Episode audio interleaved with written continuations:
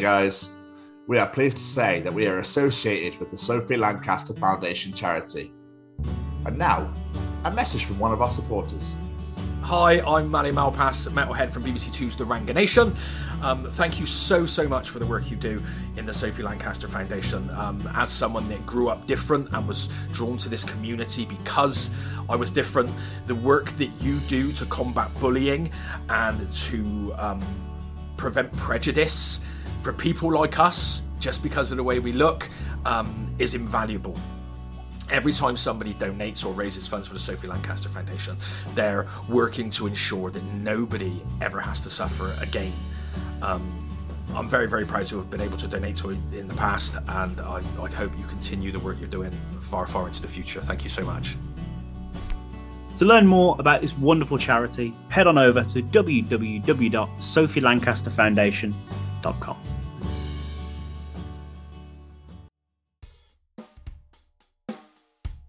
Hey, this is PR Brown. I'm a director, photographer, designer, and I'm hanging here with Tom and Jamie for the Chronicles of Podcasts.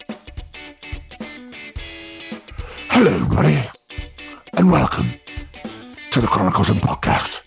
Today, we interview a man who is a music video director, a graphic designer, and was once nominated for a Grammy. He's a wonderful human. These are the Chronicles of PR Brown. This is my last serenade.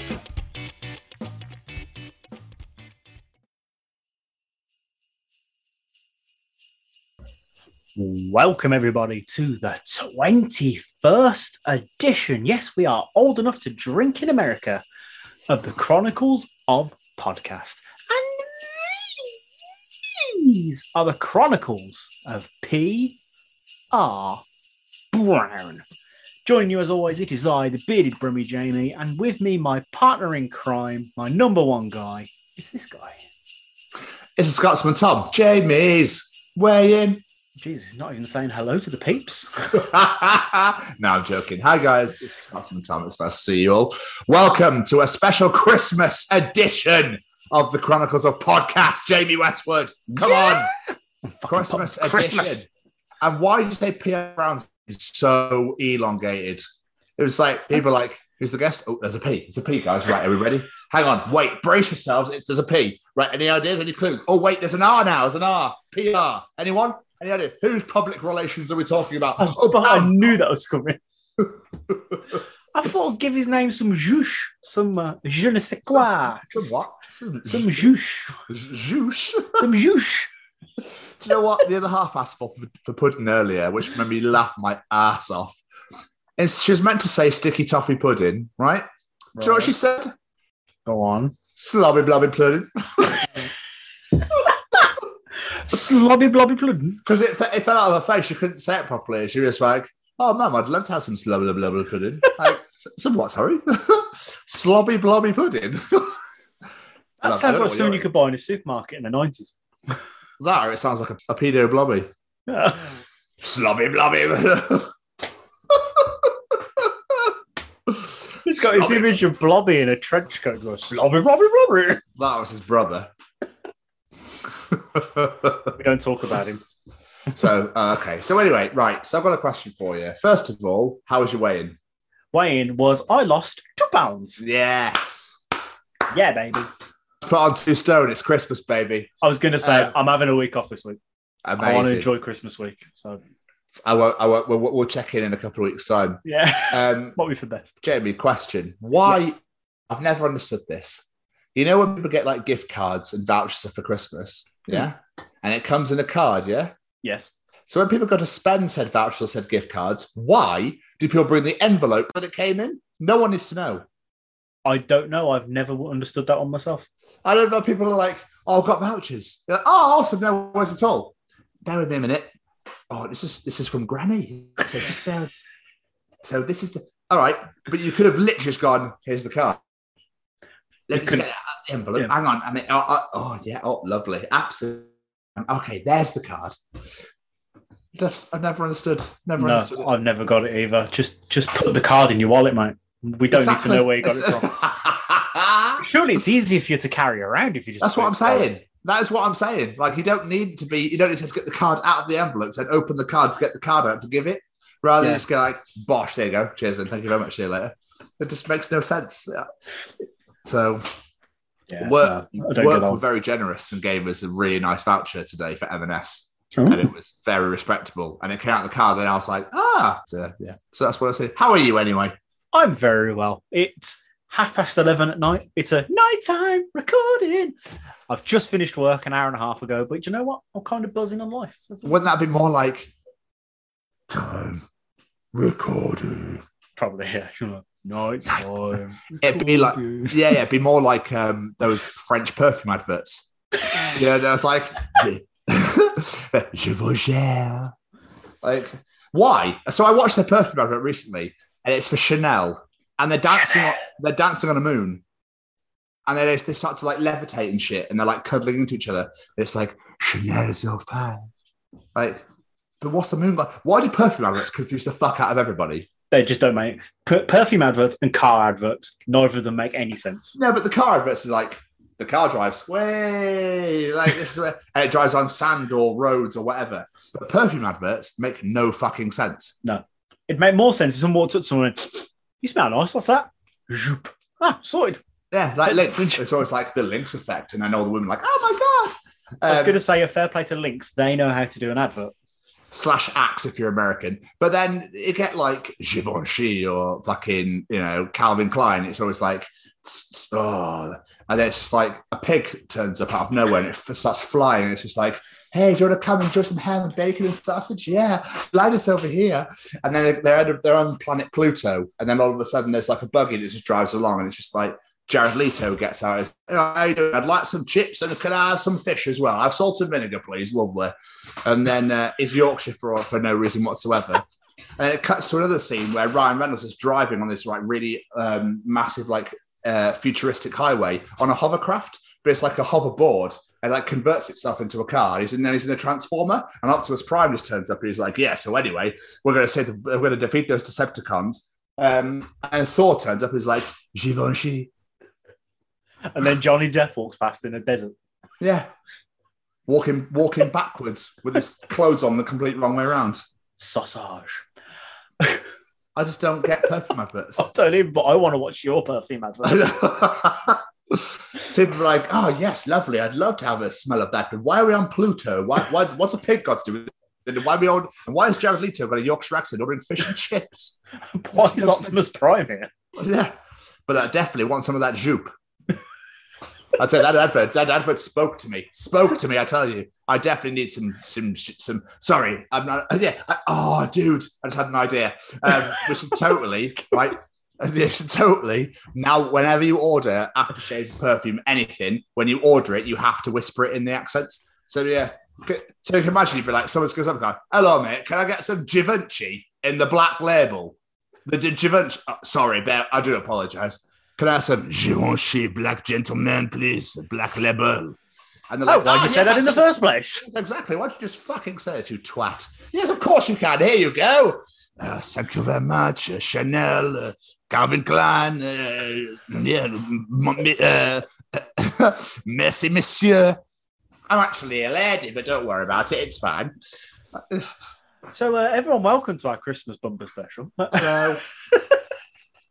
just in, in, you're just inside my mind. There's these things that just I just don't get perfect adverts. Also, why are cinemas playing like 50 adverts and a tra- and like seven Oh. trailers before you watch a movie? Fucking, I went to cinema the other day. I'll talk about it in a minute, but it was adverts, trailers, more adverts, and then the film. I was like, what the fuck is going on? Cinema had obviously gone.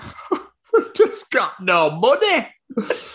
Let's play 57 adverts, the same one. So every time we come to the cinema, we play the exact, the exact same adverts in the exact same order before you watch your bloody movie. Because we, I'll get to it in a minute as well. But we obviously, I went to the cinema last night uh, to go watch a movie. It's like 7.50, the showing's at 7.50. The film started at half eight. What? Yeah. Because you had 40 minutes of shit. That is nuts. Oh, it's just like, this is ridiculous. I can't even think if they say your showing is seven fifty. The film should start at seven fifty. Yeah. Start your trailers at seven thirty or whatever. Just no. But I don't get the. There's the Pepsi advert that I don't understand now, where she t- she screws the top off, pours the Pepsi out, and then drinks nothing.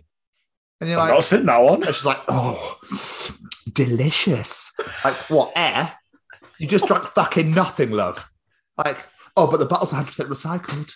Yeah, but you didn't actually drink any Pepsi at all.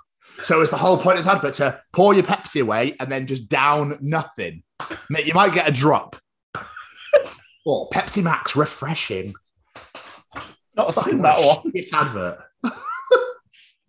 How have we got onto adverts? Anyway, Jamie, how are you? I'm, I'm very, I'm, I'm very amused, and I don't really want to see your perfume adverts. But yeah, I'm good. I'm very good. But yes, as you said, this is a nighttime recording. This is a Um, nighttime recording. It's we our just had a- Christmas special. It is. We've had a bit of a fuck up with scheduling, uh, where basically Jamie went, "I'm too tired tonight." Okay, that's fine. We'll do it tomorrow. Right, I, I can't do today. I've got this, this, and this on. Oh wait, hang on. We'll do it later. Yeah, okay, no worries. I'd already made plans, but that's fine. After, Uh, I'm really tired now. Oh, for fuck's sake. Yeah, it's, just it's just not gone. But the way I see it is, if that had gone to plan, we wouldn't have got this glorious insight into your mind of perfume adverts. So it all worked out for the best. yeah, I suppose so. I suppose so. It's one thing I um, learned from last week's episode: things go wrong for the right reasons because then you get gold. That's okay. Well, fair. You've got me there. You've got See, me there. see, gotcha. Um, hands up. Hands up. As it is our Christmas episode, are you all ready for Christmas? Are you are you juicing and ready to go? So tonight I um, had to head over to Newport to go and see the other half. So we had plans tonight to do all the rest of the shopping, uh, which we did. Uh, I had dinner and I was meant to finish off the second tree. Um, and then obviously I've had Second tree. yeah, we have two trees. So one's in the living room, one's in the dining room at her mum's house. Um, so we got all that finished, and then obviously I had to pop back because I had to record. So she um, took my bag. So my bag's now got. So this is my last night here for like six nights. Um, So I she took my bag with her, which is good. So I don't have to lug that around work all day tomorrow. Um, so yeah, we're practically ready to go now. Um, Yeah. So you're spending Christmas at the house then? Yes. Mm. it was really funny because my mum rang me. This is about a month or two ago. Um, it was about a month and a half ago, and she was like, "Ah, love. Um, so what are you doing for Christmas then?" I was like, "Well, uh, the other half's mum's asked if I want to stay there." She went, "Fantastic," because me and the girls were already sorted. nice. What? Oh, she's like, "Yeah, well, we're, we're sort of want to make sure you're okay before we we finalised everything." I was like, "Oh, thanks, mum. Cheers." You've basically already planned Christmas without me. Yeah, I was that. like, at the same time, that she was checking, so she didn't finalise the plans. That's kind of sweet, but why would you make plans? Yeah, that's a double edged sword if you ever heard of. Oh, actually, de- de- uh, those plans are finalised, hundred percent. They just need to know if they need to include me or not. They just need to know whether they added a plus one. Who wants Tom this year? Who, who wants him? Kate, do you want him or M? Do you want him? Like fucking hell, got a size ginger prick. But no, I'm pretty much done. I got to pop out tomorrow with the kids to get the last little bits of food, like fresh food, like cauliflower, potatoes, broccoli, and all that. Are you having the children's this year? So what we do is we go spend Christmas Day at the in-laws, and then on Boxing Day we have the kids here and have like Christmas number two with. So basically, have Christmas dinner two days in a row. It's wicked. That is banging. I mean, for me, Christmas is all about the dins. It's all about obviously. the food. Yeah, Two two days of pigs in blankets. Get in my face. Absolutely, boys. Absolutely. How much sprout cheese have you got for Christmas Day? Have you actually tried that sprout cheese? I was yet? about to say I finally tried the sprout cheese. Oh my ass! I was going to do a video of me having it, but it didn't go to plan. But I I was a bit disappointed. Does it just taste like cheese? Yeah, I couldn't really taste the sprouts. To be honest with you, Jay, sprouts are pretty much flavorless anyway, unless you cook them with like pancetta and shit. I love sprouts. I love the taste of sprouts. but I like sprouts, but sprouts don't really have a taste. They're just a big ball of leaf. Big ball of Just leaf. leafy ball, aren't they? They're delicious. Yeah, I was a They're little bit disappointed. I was a little bit disappointed. But And you bought fucking three. I, am still going to eat the shit out of it. I ate the whole block in one go. Don't eat Yeah, the shit out of. Eat the cheese, just not the shit. I'll, I'll leave the shit alone. I should eat all the cheese. But no, all the presents are wrapped, minus one which I'm still waiting to turn up, which I get the feeling isn't going to happen before Oh, Christmas. shit. So yeah. Is it? But it's a really important one as well, isn't it? Nah, luckily it's just a little thing for Lena, so it's not too bad. But, Oh, okay. but no, yeah, we're pretty much done. Tonight is the final night of Elf on the goddamn shelf. Because the next day it's here, have your Christmas Eve box, and then he pisses off back with Santa. So job done. Nice work. Nice work. Next year, I'm pre-planning because every night this month it's been Oh, what can we do now? that is all ready to go. So we're good for Christmas. Good, good, Happy excellent. So What have you been doing with yourself then, my friend? I've had a pretty busy bloody week. I'm not going to lie to you. About time. I, uh, it was Lena's, but it was Lena's birthday. Um, so a week ago today, now. oh wow, yeah, nice. Obviously, it's been since we recorded. So yeah, Lena's had her birthday. She's now ten years old. Whoa, dude. double digits. So that was nice. We just went around there, spent a bit of time with them. It was a it was a school day, and she had school the following day, so you can't really do a lot. But Yeah. So I say that's what matters. precisely, and she got her roller skates that she wanted off me for God knows how long, so she's a happy bunny. Lovely. Um, what else did I do? Because it's Christmas, you do those things where you take your kids to see Santa. Um, one of our friends like a charity thing arranged where Santa comes down the road and whatnot. Oh yeah. We waited over a fucking hour in the cold waiting for Santa to come down the road. Bloody Santa. He's so Yeah. but mate, he's busy, he's got all his countries to visit, all his places to go, you know. No, but it was cold. But it was one of those ones. Is like he does this journey. It starts at this time, and he gets to you when it gets to you. you just got to stand there and wait. Don't you ever think like how do kids not cotton on?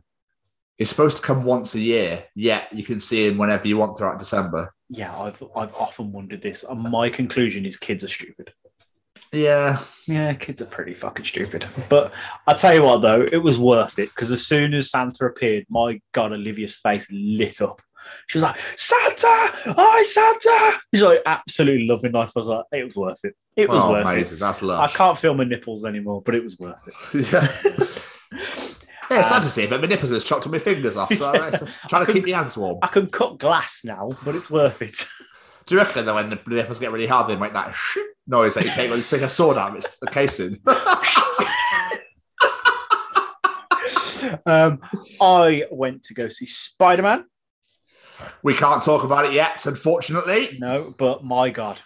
Do you know it was that good? I went to go see it with my sister and the wife, and it was amazing. And I may have got a little bit emotional, and it was absolutely incredible. And then the following day, I met up with Claire. We had a night out. We went out Nando's, played a bit of pool, and we went to go see Spider Man again. So I've seen it twice. Not that obviously, because I don't want to spoil it for the, the listeners, but obviously I've not seen it yet, and I'm absolutely dying inside. I know you've been to the cinema like three times this week. How have you not seen it yet? because we're we're now doing alternate. We're being nice to each other. We're doing alternate screenings, and I thought that I'll get to, I'll get to it in a minute. But I thought Resident Evil was coming out of the cinema, so I thought, shit, I better see that first before it, it goes out. I can see the logic. It wasn't worth it. Really not. Oh my god. I'll get to that in a minute. Uh, what else have I done? Um, a friend of ours had a Santa visit to the house. So yes, my child was not stupid once, but twice, um, which was it was fun. But my God, it was possibly one of the worst Santas I've ever seen in my life. He literally just walked to the door, went ho ho ho, didn't say a word. This elf lady did it all, and then he just sat there and went, Olivia, you are on the nice list. Have a certificate. And a Bob the Builder sticker scene toy because kids still care about Bob the Builder. Really, there was no like jolliness. There was no. No, he was the Oh most my- depressed Santa. He must have travelled from the North Pole that morning, was feeling a little bit like, just, I don't know. Imagine like Olivia be on the nice list. Get a whiskey bottle down it. And then, here you fucking have your fucking present. love. Have your Bob the Builder sticker, you little Yeah, shit. Oh, whiskey, whiskey, lovely. And um, other than that, I've watched five Christmas movies so far. Oh my days! Well, when we were present wrapping, I was like, well, we've got to put a Christmas film on because we're wrapping presents. Uh, well, no, uh, whoa, whoa, whoa, whoa! Back that shit up. Who was wrapping presents? The wife was wrapping presents, and I was, as it as it is my designated task every year, I am sellotape bitch. Your this statuses on social media give me some fucking hilarious. Oh, I was just, I was contemplating suicide. I really was. I was just absolutely hating it. I hate wrapping presents. I even hate doing the sellotape bit. My job is literally cut the tape, put it on, write the tag, and I was just like, I hate this so much. I'm not joking, right? I was at the Half's house and I was watching Russell Howard, um, so I'm catching up with it, and like I was just chilling, and she got given, she'd had some presents to wrap, and I think her mum was like, "Oh, do you mind just doing these for me because I'm popping out for dinner?" This was Sunday, and uh, I looked, it was like, "Oh, you got quite a bit there." She's like, "Yeah." Literally, Russ Howard started. I think I watched 10 minutes, gone, cool, I'm done. Like, sorry, what? What? Like she literally's like, she just does it, like chatting to me, like, yeah, there you go, done. Like, what the ass? How, how, how have you just, how I didn't realise your other half was a robot. She absolutely loves it. Like, loves it. That she's nailed it down to a point where she doesn't even have to pay attention. That's quite impressive. It's she, could, mental. she could give classes and every woman in the world would sign up. Yeah, she's just like, there you go, done. That's amazing. What? Like, That the is- show's just started. What do you mean you're done? do you want some help? No, no, no, no. I love doing this. I was like, okay. Can you get her to have a word with the wife? She's a wonderful human. If she says she doesn't want your help and you can crack on and do what you want while she wraps presents, I need that. I'm just lucky. I'm just a very lucky boy. You are a lucky boy. No, watched five Christmas movies. We watched Nightmare Before Christmas, obviously. Um, oh, Home Alone 2, but I believe I mentioned that last week that we watched that. Yeah, oh, dude. Uh, I still can't over how much I love that film. The Grinch, I forgot how good that film was. Because Jim Carrey, yeah? the Jim Carrey one, of course. Hate, hate, hate, hate, hate, hate, hate, love. So funny. Um, obviously, I had to watch Love Actually because it's Christmas. Go watch Love Actually at Christmas. And I watched one that we discussed with last week's guest, and I decided to rewatch it because I haven't seen it in years, and that's National Lampoon's Christmas Vacation, and it is glorious. I forgot how good that film is. I need to get that on my way to watch that. But I know the other half hates stupid films, so I'm just gonna have to try and watch it on my own. But now I'm screwed because this is my last night on my own for six nights. So Uh, just make a watch it. It's fine. yeah, it'll be all right. What about you? What have you been up to? Um, so as previously mentioned, I've been to the cinema three times uh, in the space of since we last recorded. So we now do a Tuesday and a Thursday sort of evening where we go to the cinema at the moment. There's quite a lot we want to see.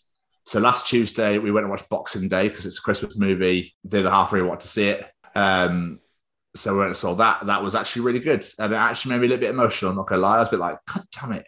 The singer from Little Mix is in it. Oh, Um, yeah, and it was it was it was I quite enjoyed it. Um, and then um, we went Thursday night. So Thursday night was my choice, and like I said earlier, I thought shit, Resident Evil's gonna get taken out before because it's like coming to the end of its thing. But Spider Man had been in two days, Mm. and I thought, should I go see Spider Man? I thought there's gonna be a lot of people though. Like, no, screw it. I'll watch Resident Evil because it's coming out, and I'll watch Spider Man this week. Went to watch Resident Evil, not fucking worth it at all. is it Like, not? terrible. They've literally gone, uh, um, uh, the three games, just mash them fucking together. There you go, done. It's it's Oh. horrific, and the acting's so like, oh, it's a zombie, shit, ah. Bah, cool, they're all dead. Anyway, what's next? Oh, baddie, cool. Bah. Oh, he's dead. Cool, that's it. Anyway, it was just a bit like, oh, this is really forced and horrible. I don't like it. So Oh. Well, yeah, that looked good from the trailer as well. yeah, it's not. It's not. It's it's poor. I'm not gonna lie. I was a bit like, "Oh, I really wish I hadn't watched this now.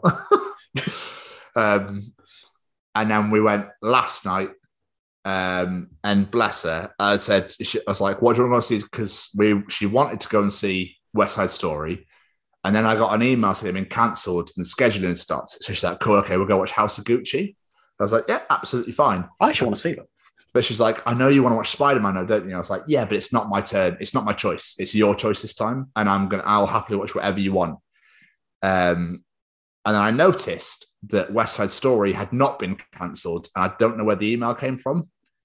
So we went and saw West Side Story, and she absolutely loved it. Like she was singing, she was like proper boogie in her chair. There's an old lady in front of me who was proper like, Woo! it was really funny. Bless it, it's so lush. Um, it's it's not a bad movie. I actually I actually enjoyed it. I was I was skeptical. I'm like, okay, this is not really my thing.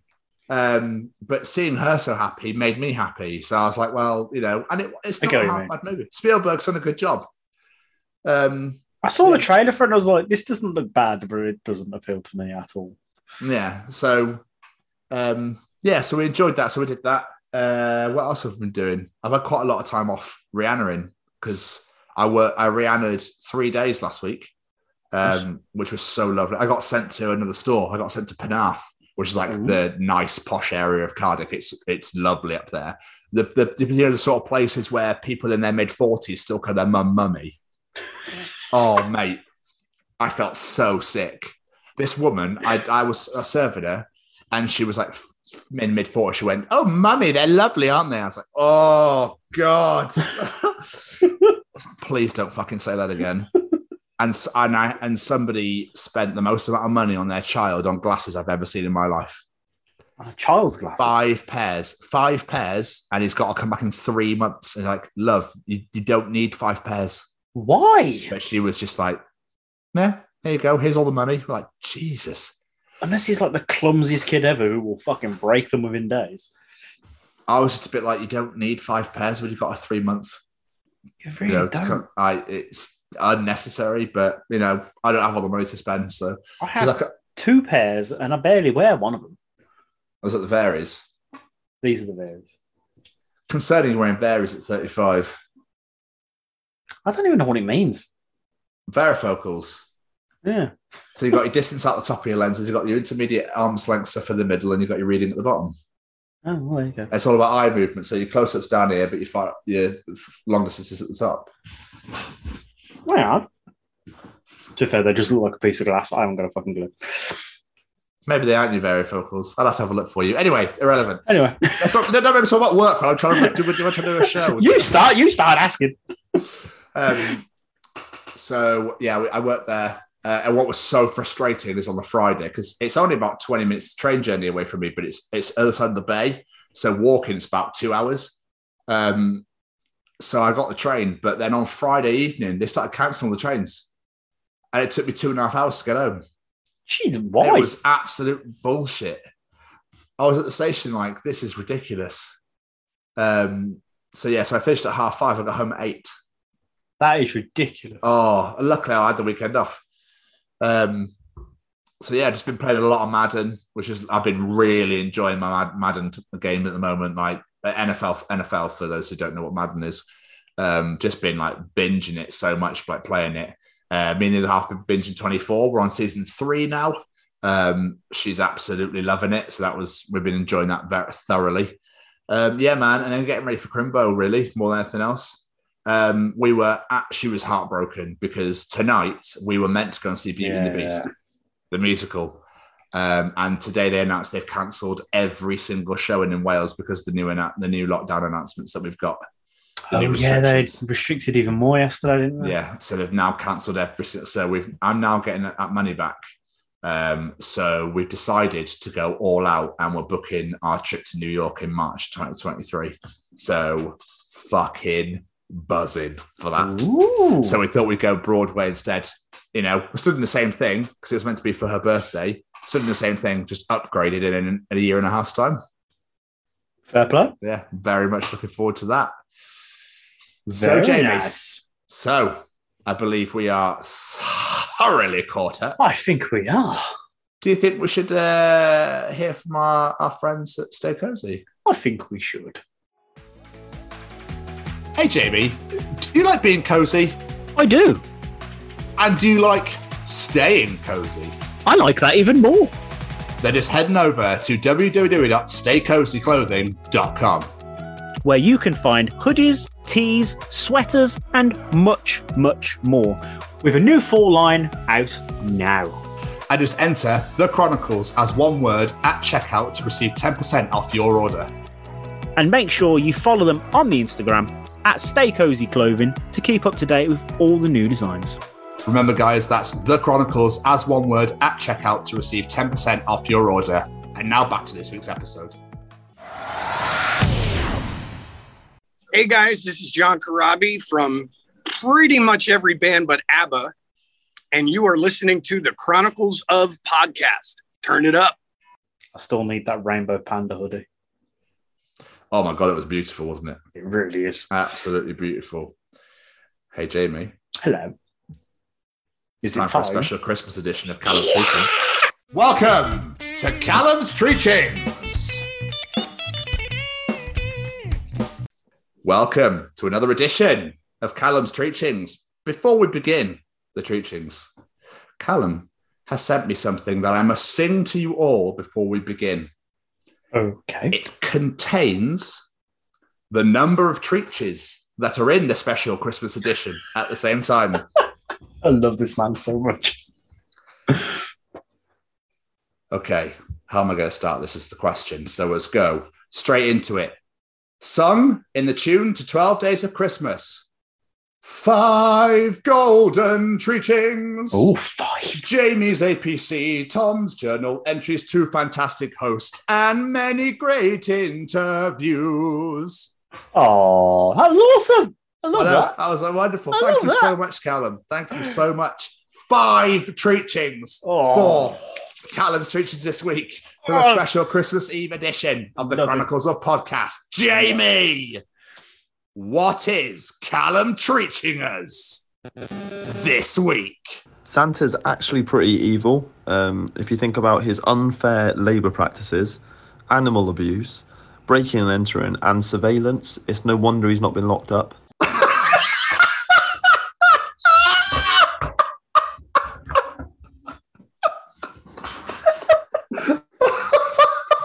Can't destroy Santa on the first treat. Done. That is Absolutely fantastic. Fucking right, though. We're waiting for the absolute bastard now. I was sat there like, come on then, Santa. Where are you? Come on then. Let's wanna liberate my house? Rudolph, motherfuckers. I don't understand how kids again are like, but yeah, so I'm gonna be sat there ready for him, like, where are you, little bastard? I'm gonna blow you. You want to break into my house? I'll have you. I did find that weird the other day too. I was thinking about it, it's like, why are we glorifying someone breaking into our house when we're asleep? Yeah, and why do we tell all our children about it and they love it? It's kind of weird when you think about it. And you put, you put your fake footprints on the thing and they're like, look, he's been in that. Look, he's been. But then normally be like, what's that noise? What- What's that noise? What's that? You know, someone else says, get the bat, love, get the bat. oh, fuck. Oh, just let, wait a minute. Let me put the light on. Hang on. Wait a minute. Wait a minute. I just got to wait, wait, wait. I know you're trying to break into my house, but can I just wake up a minute, please? Oh, ho, ho. Oh, it's fine. It's just Santa. It's just Santa. Oh, It's fine. He'll close the door behind him. It's all good. It massively caught me out there, Santa. I thought someone burgling me. but you've come in to add stuff.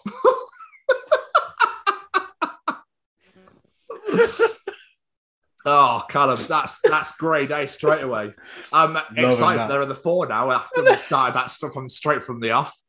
Jamie, what else is Callum teaching us this week? This one's always racked my brain a little bit.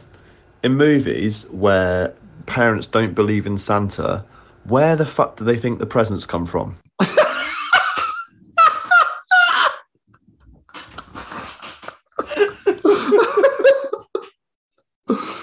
Pixies, Callum. Pixies. Like, leave all the presents, la la la la la. And they've got the wands on the dust shitted everywhere. That's what glitter comes from. And they start this fucking like, let's leave all the presents because Santa's not real. No, the simple answer in Hollywood it's a Christmas miracle. Oh, fuck off. Some snowman's come to life out of nowhere and gone, left a trail of white everywhere. It's not snow. And uh, just like dump present. That'll fucking do. There you go. You want your fucking Turbo Man? I can't. I can't knock that movie. What a film! Oh, I was going to say, you leave Jingle all the way alone. Oh, it's great.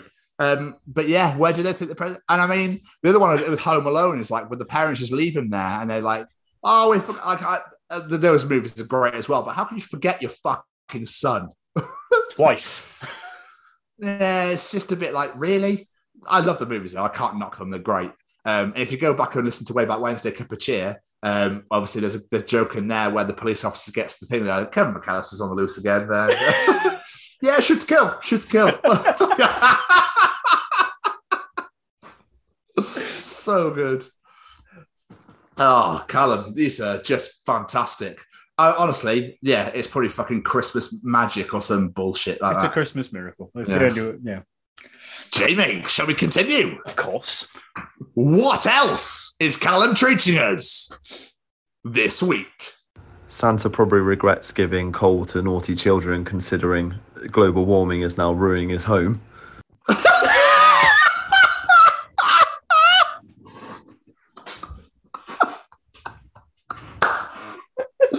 Oh my god, these are phenomenal! Oh.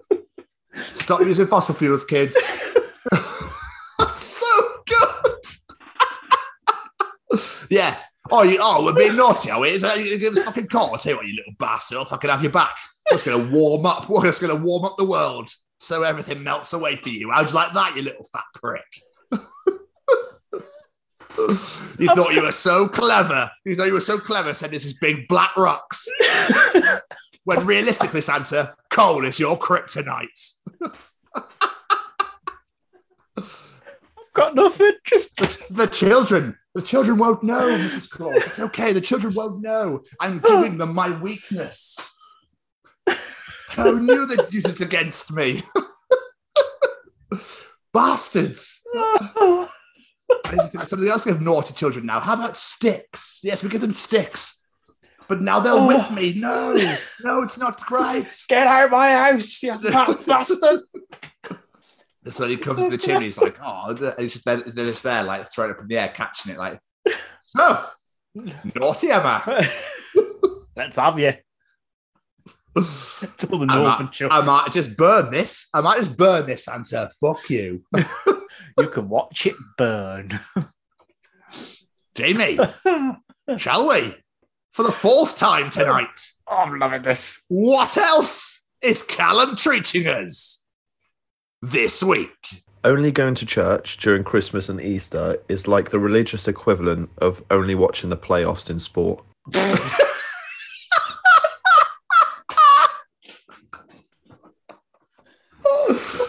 Oh, It really is. It's the Christian version of, oh, I love the Super Bowl. Do you watch the rest of the year? No. Yeah. Oh, I love the World Cup. Yeah. Oh, do you watch England qualify? No, I can't stand. I fucking can't stand football. It- it's patriotic, you know. You got to watch it. You got to watch it. Patriotic. I don't realize. I, don't- yeah, I don't get why people go and go to church for just Christmas and Easter. Like, if you're gonna go, go properly. I don't know if you used to. My dad used to go to midnight mass every year for Christmas. I was like, why? You're not religious. Yeah. why? I, I mean, I stopped believing imaginary friends when I was four, but it just, it, it, I, mean, I just don't understand. Have some respect. It's his birthday. Come on. No, it's not. What do you mean it's his fucking birthday? Do you, do you wonder who wrote the Bible? Do you reckon they sat there and went, I know, it'd be fucking hilarious. I've often wondered who wrote the first one and where they got these stories from. Oh, let's say the Romans killed him. I'll make the Romans bastards because they're Italian, right? And then they'll murder him. That's fine. And then we'll bring him, but we'll bring him back to life. It'd be like a surprise, like a, like a spoiler, like a twist. Yeah, twist in the story. Perfect. Twist in the third act. He's back. Yeah. Hey, Oh, it's wow. JC. I'm back. Why is this bastard back for fuck's sake? Oh, it- it's given me. We've only got five fish and two bread. Oh, but we can feed the entire world. Fuck me, really? Jesus Christ, I'm a bit far fetched this shit now. I think I might stop watching this bollocks. Definitely got ridiculous in season five when he started feeding thousands of the two bro- yeah, of bread just like fish. yeah, nah. God, God's a bit of a bastard now. The That's writers don't- lost the plot by that point. There's no, there's no deaths in this. They're not dying. And finally, Jamie, for the final time on the Christmas special of the Chronicles of Podcast, what else is Callum treating us this week? In 1977, the Flintstones released a Christmas film, which is set before the birth of Christ.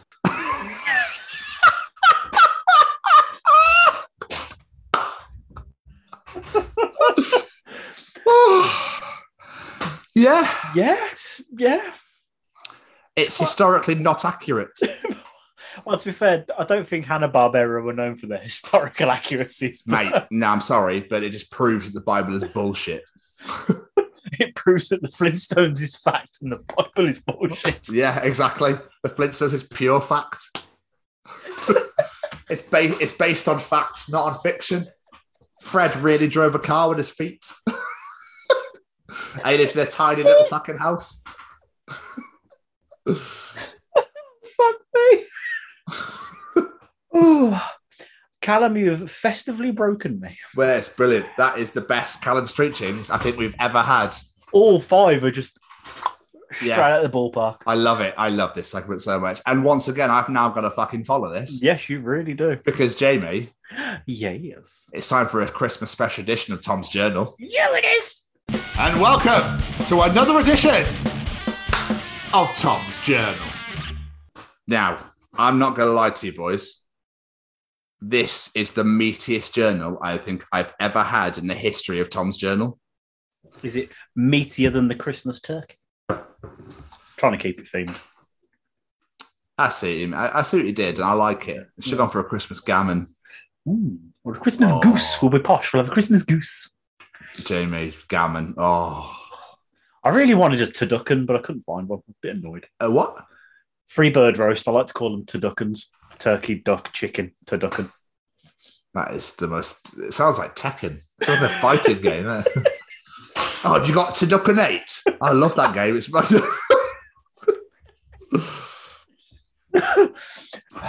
so I'll start off with one of the funniest things I've ever witnessed. This is this is these are Tom's journal entries. These are actually from from me. Okay. A dad put his daughter on the big carousel outside my work, and she was absolutely screaming the living place down. She's started, she was hating life. She was so miserable. And the entire time, the dad just filmed it and took photos. That's like, that's it, love. Look at you. You're loving that. You're looking having fun. Yeah, you're loving it. And she was like screaming, crying. I want to get off, daddy. I want to get off. Yeah, that's beautiful, love. Look at you. Let's smile for daddy. Smile for Look at daddy. this photo. She's screaming with happiness. She's going, yeah. Jamie, Hello. is there anything worse than having to brace yourself to sit on a cold toilet seat? No, there is nothing. Oh, my no God. thing as- This, this is the only reason I hate. The, you know, the only thing I hate about winter is knowing that that window's been open all night. You're like, you, I need a shit. You are joking me. I've got to sit on this, and I always find I hover and go right. I'll sit down and be fine. And it'll literally be cold for seconds, and you go, right, okay, there we go. Oh, God, You that's stuck in do. You lower yourself like you don't just sit. You lower. You put your hands down. Yeah. You're like embrace, embrace, embrace, embrace. Oh, it's the worst. Your poo hits the bowl before your ass has touched the seat. You're going that slow. It's like you're on a, it's like uh, you've been brought down from the heavens.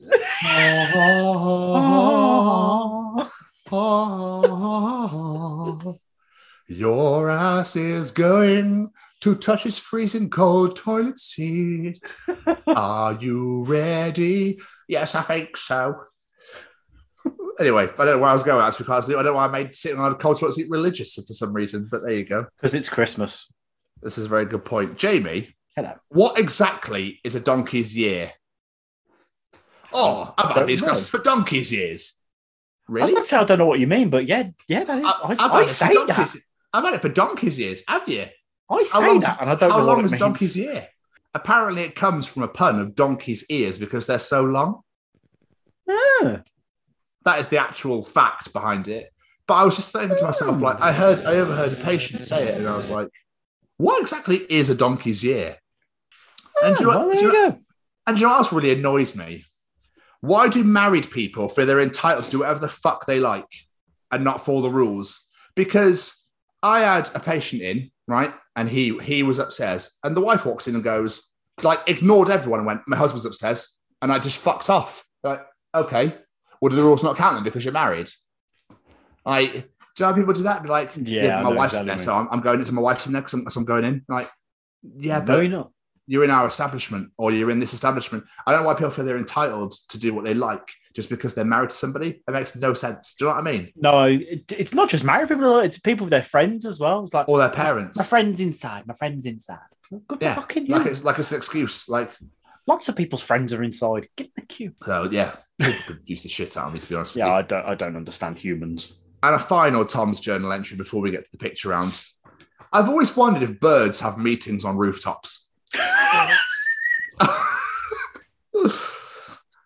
So imagine that the seagull just like is like getting all the scraps and goes right and flies up and it goes right wonderful now everyone's here. Today's meeting is how many bin bags can we raid?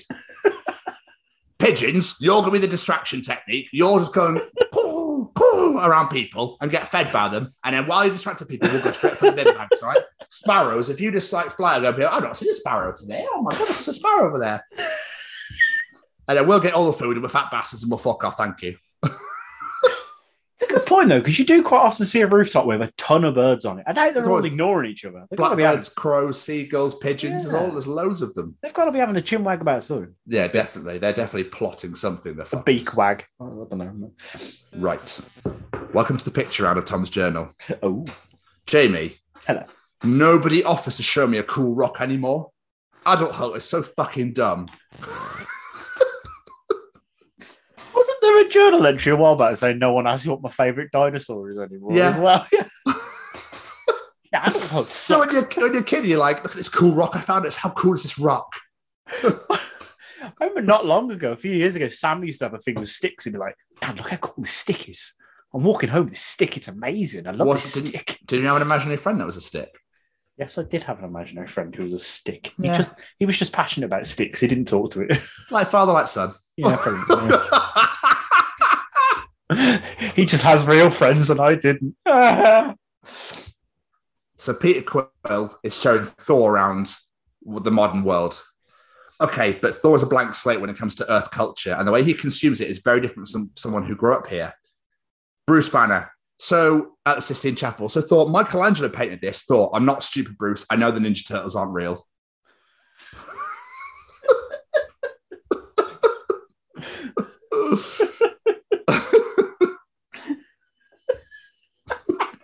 Really tickled me. Oh, so obviously we are big losers of Whamageddon this year. yeah. So last Christmas, I gave you my heart, but the very next day, you stuffed it underneath the floorboards of the rest of my corpse until the sound of my heartbeat intensified in your descent into madness, you bastard.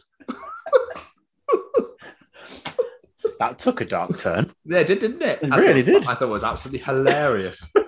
so, Jamie, I know I'm actually like a dad joke. Oh, I do love a dad the joke. Bruce Willis, my dad, will probably be make will probably keep making action movies because you know what they say about old habits?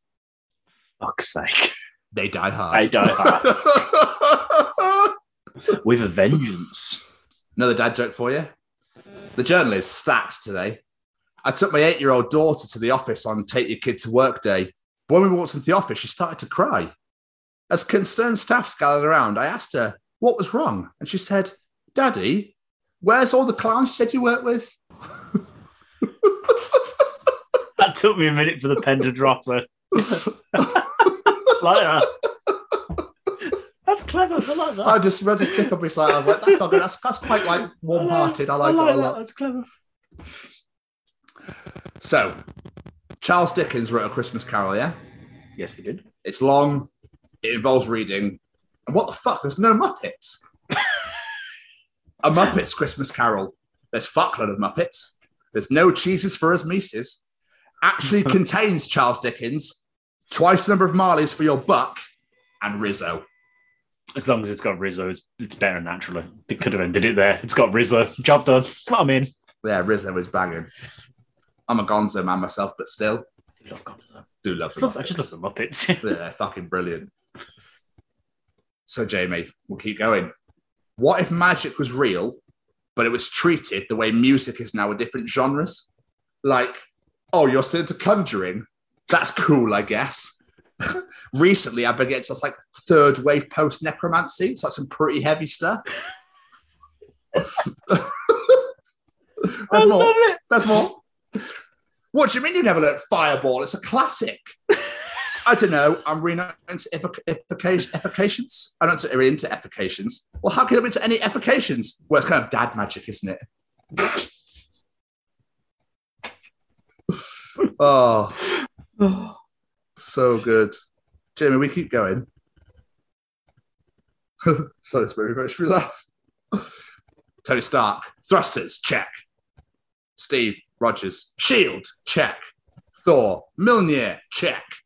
Clint, arrows, check. Groot, I am Groot. Peter, hotel, Trivago.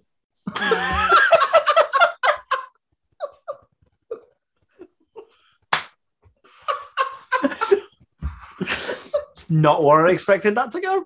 Jamie, we'll keep going. And you posted this, and it made me fucking cry. Like I was like, this has to go in. This has to go in the journal this week. Posted by Okay. yourself. Do, do hast, do hast Christmas. I gave you my. With a bit of Whamstein. That's what made me laugh the most is the name Whamstein. Do you remember a few journals ago? I mentioned the restaurant review about the dribbly poo. yes. He's back. Another review left for a pizza place this time. Pizza was disgusting. If I had to choose between eating that again and eating my own arms, I'll be fucking useless in a Mexican wave.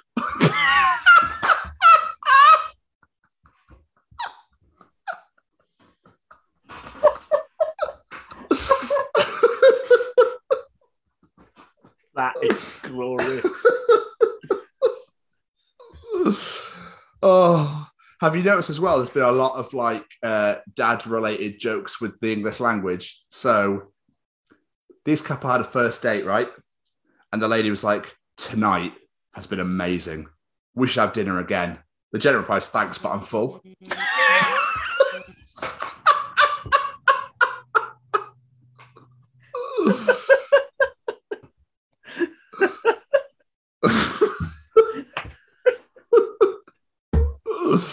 oh, that's amazing. It's like that where it's like, um, where it's like, oh yeah, you know the drill, and it's like, hi, I'm the drill. I've seen that one. I've got a fact for you about Home Alone. Ooh.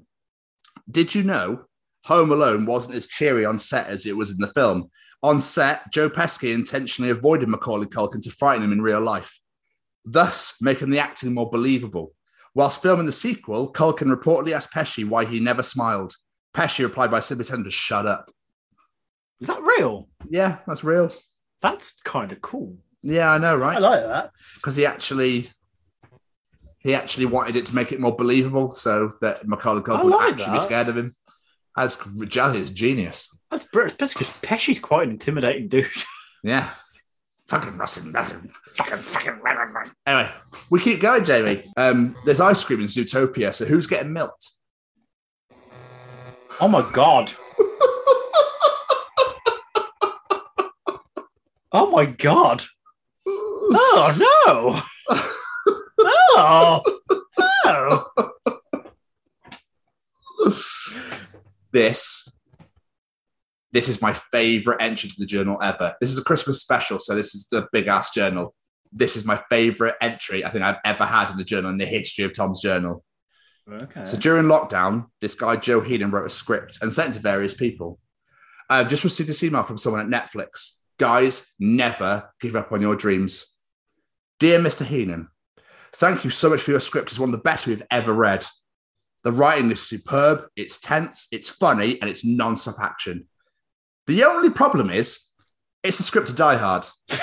you literally sent us a script to Die Hard and changed the title to Mr. No Shoes and the Shooty Shooty Bang Bang Christmas. Never contact us again. Mr. no shoes and the shooty shooty bang bang Christmas. That's the new name of Die Hard. Oh, it's just it's just the shooty shooty bang bang bit. that I found it.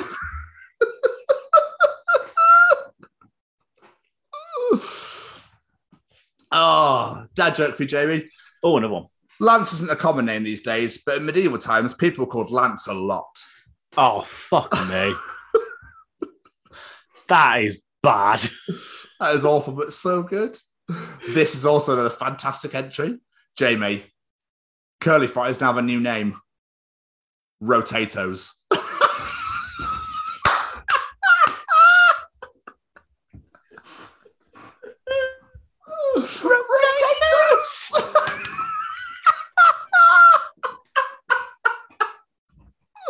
Phenomenal. Just so phenomenal. That's how they've always been known as now. Oh, that is That's how they will always be known. We'll keep going. Jamie, do you poo in the shower?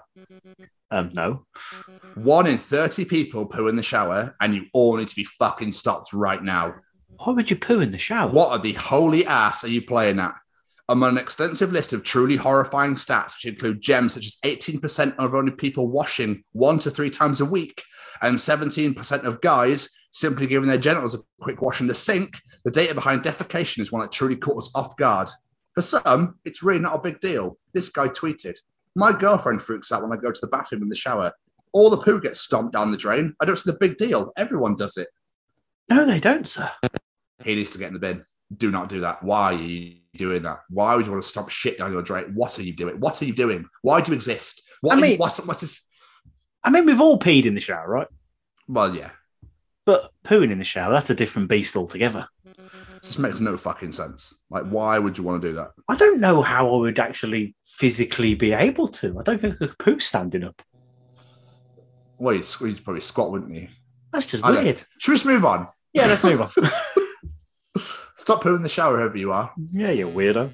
Steve Rogers. Hey, what time is it? Bucky, I've got no idea. Pass me that recorder and I'll find out. Bucky plays the recorder loudly. Sam, who in the blue hell is playing the recorder at 2 a.m.? Bucky, it's 2 a.m., Steve.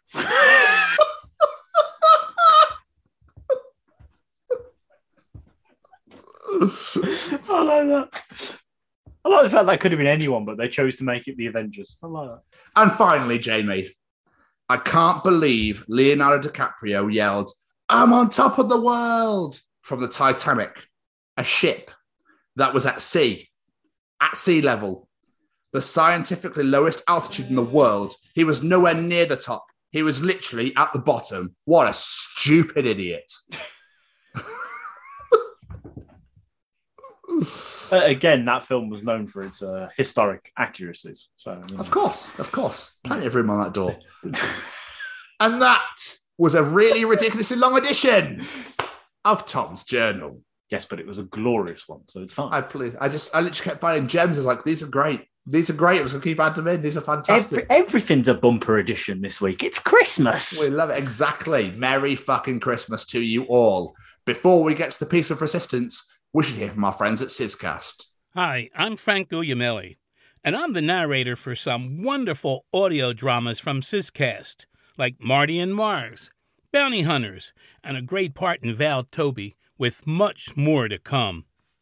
You can find these programs on Spotify or wherever you listen to podcasts, or head over to our website, www.syscast.com. We are excited to announce that we are now affiliated with the Chronicles of Podcast with Tom and Jamie. Now, let's get to this week's interview. Jamie, Hello, sir.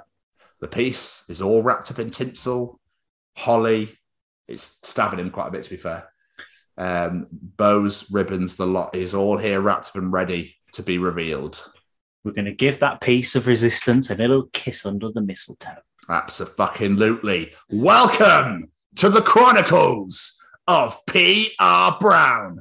P.R. Brown is a music video director. He's a graphic designer. He works with some of the most coolest fucking people in the world, Jamie. It really, really has. So, and he was also nominated for a Grammy. You would have seen in the trailer, if you watch the trailers, uh, he was nominated for a Grammy, and it's a massive fuck off medallion thing just for getting nominated. This interview is amazing. It is so much fun. Like I said in the trailer as well, when he just like, oh, so PR, uh, if you want, you can, you, whatever you want, you can swear stuff. We went, fucking brilliant. Let's go, boys. Here we go.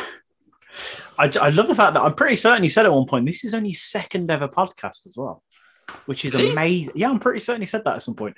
Like, this is about this man has done so much. If you go onto Discogs, which is an album website, type in that man's name. There's like seven pages of albums this guy's worked on. He's done that many album artwork from Papa Roach, Disturbed, Marilyn Manson, Motley Crue, Evanescence. Evanescence. So, so bloody many. It's incredible. This man's career is insane.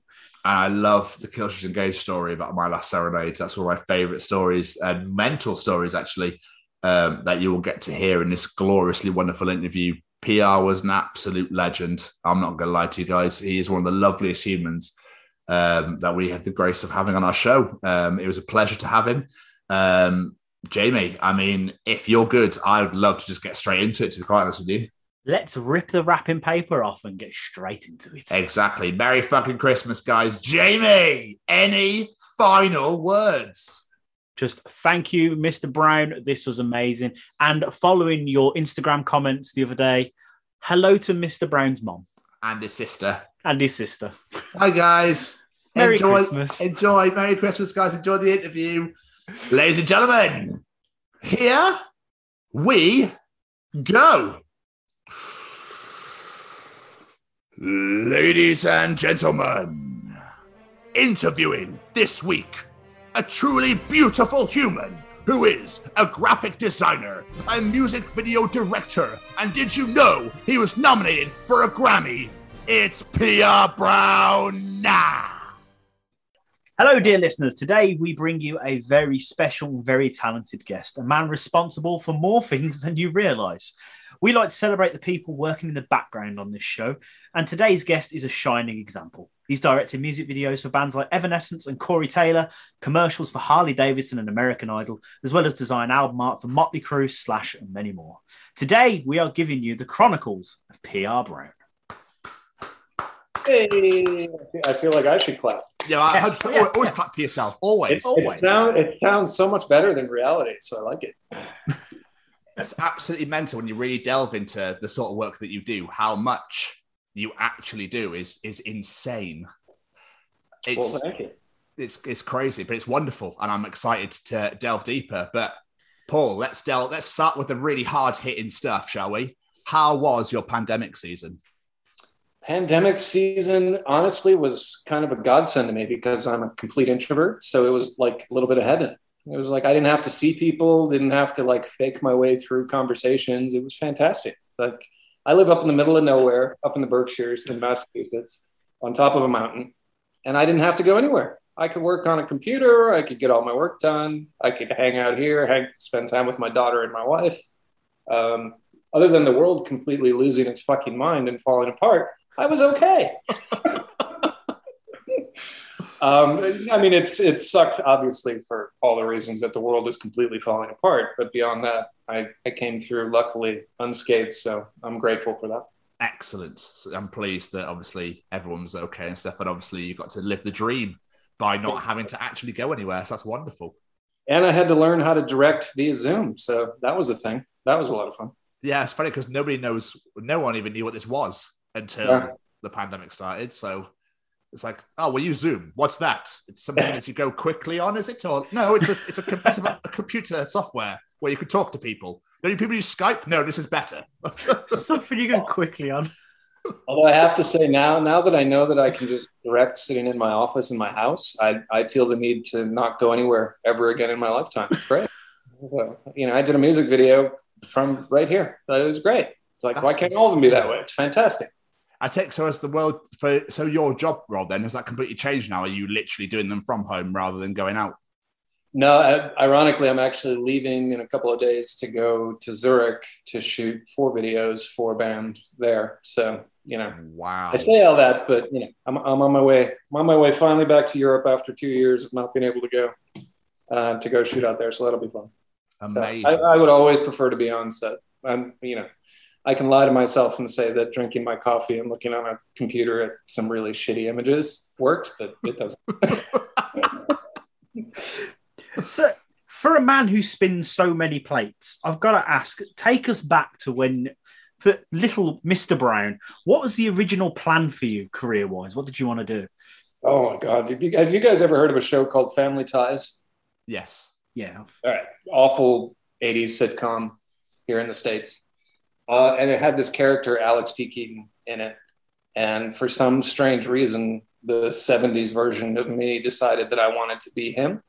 Uh, so I started very young. I, I actually started my first company when I was about 12, um, called Be Creative Design. This is what a 12 year old does. And then by 14 was designing kids meals for Dairy Queen, which is like a fast food restaurant here. Yeah. Um, and then went to college when I was 16 and was going to graduate when I was 18 and freaked out and moved over to your world and went to Brighton University down there for a couple of years and then worked at Pentagram in London. And then from there, uh, came back, finished my degree, went to LA, um, doing movie posters for like Mrs. Doubtfire and Wolf and bizarre shit back in the day.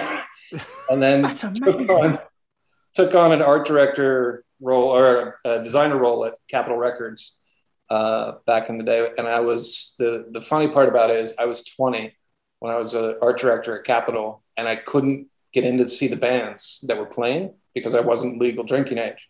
And so I used my Capitol ID to actually go in and see the the bands that I was working on the albums for. That's how I got into bars to go see the bands that I was working on. That's nuts. We wanted to work on this band. Can I go see them live? Get a feel from? No. exactly. Obviously, all the things you just said, the, the underlying thing is it's visual arts. You know, where did that passion come from? So I came from a family. My father was in marketing always, um, and and was always working on various creative pursuits. Um, kind of drove him mad. and my mom, my mom was a fine a fine art painter, so I was I was kind of somewhere in the middle. So I loved drawing when I was a kid. Loved everything visual. Um, went into design early on. I got super bored after I did about 500 album covers, and uh, went into photography and then had a band ask me to direct a video and i was like you guys know i've never directed anything in my life and they're like yeah yeah it's fine it's fine you'll be totally cool and so i showed up onto a set with uh, i don't know 75 extras and a crew of 100 to do my first music video um, and got addicted from that point forward so ever since then it's been design photography and directing Unbelievable. That's so when, amazing. when you first started your company when you were 12 years old, what exactly did you do? Right. Oh god, terrible, terrible designs for locals that you know, like everything from someone that was lawn mowing to an auto body shop to logos for them. That you know, looking back now, I would smack a twelve-year-old if they told me that that was legitimate. But it obviously got you. It obviously got you somewhere because if you're doing stuff for Dairy Queen by the time you were 14, that's just insane. So how did you pitch it to them then? Did they just see what you were doing? They're like, "We like this. Can we? You you come work for us." oh no, that was one hundred percent nepotism. Hundred percent, because my dad was doing marketing for Dairy Queen at the time, and it's like, who better to do a kids meal than a kid? I was like, cool, let's do it. So that was how I got that.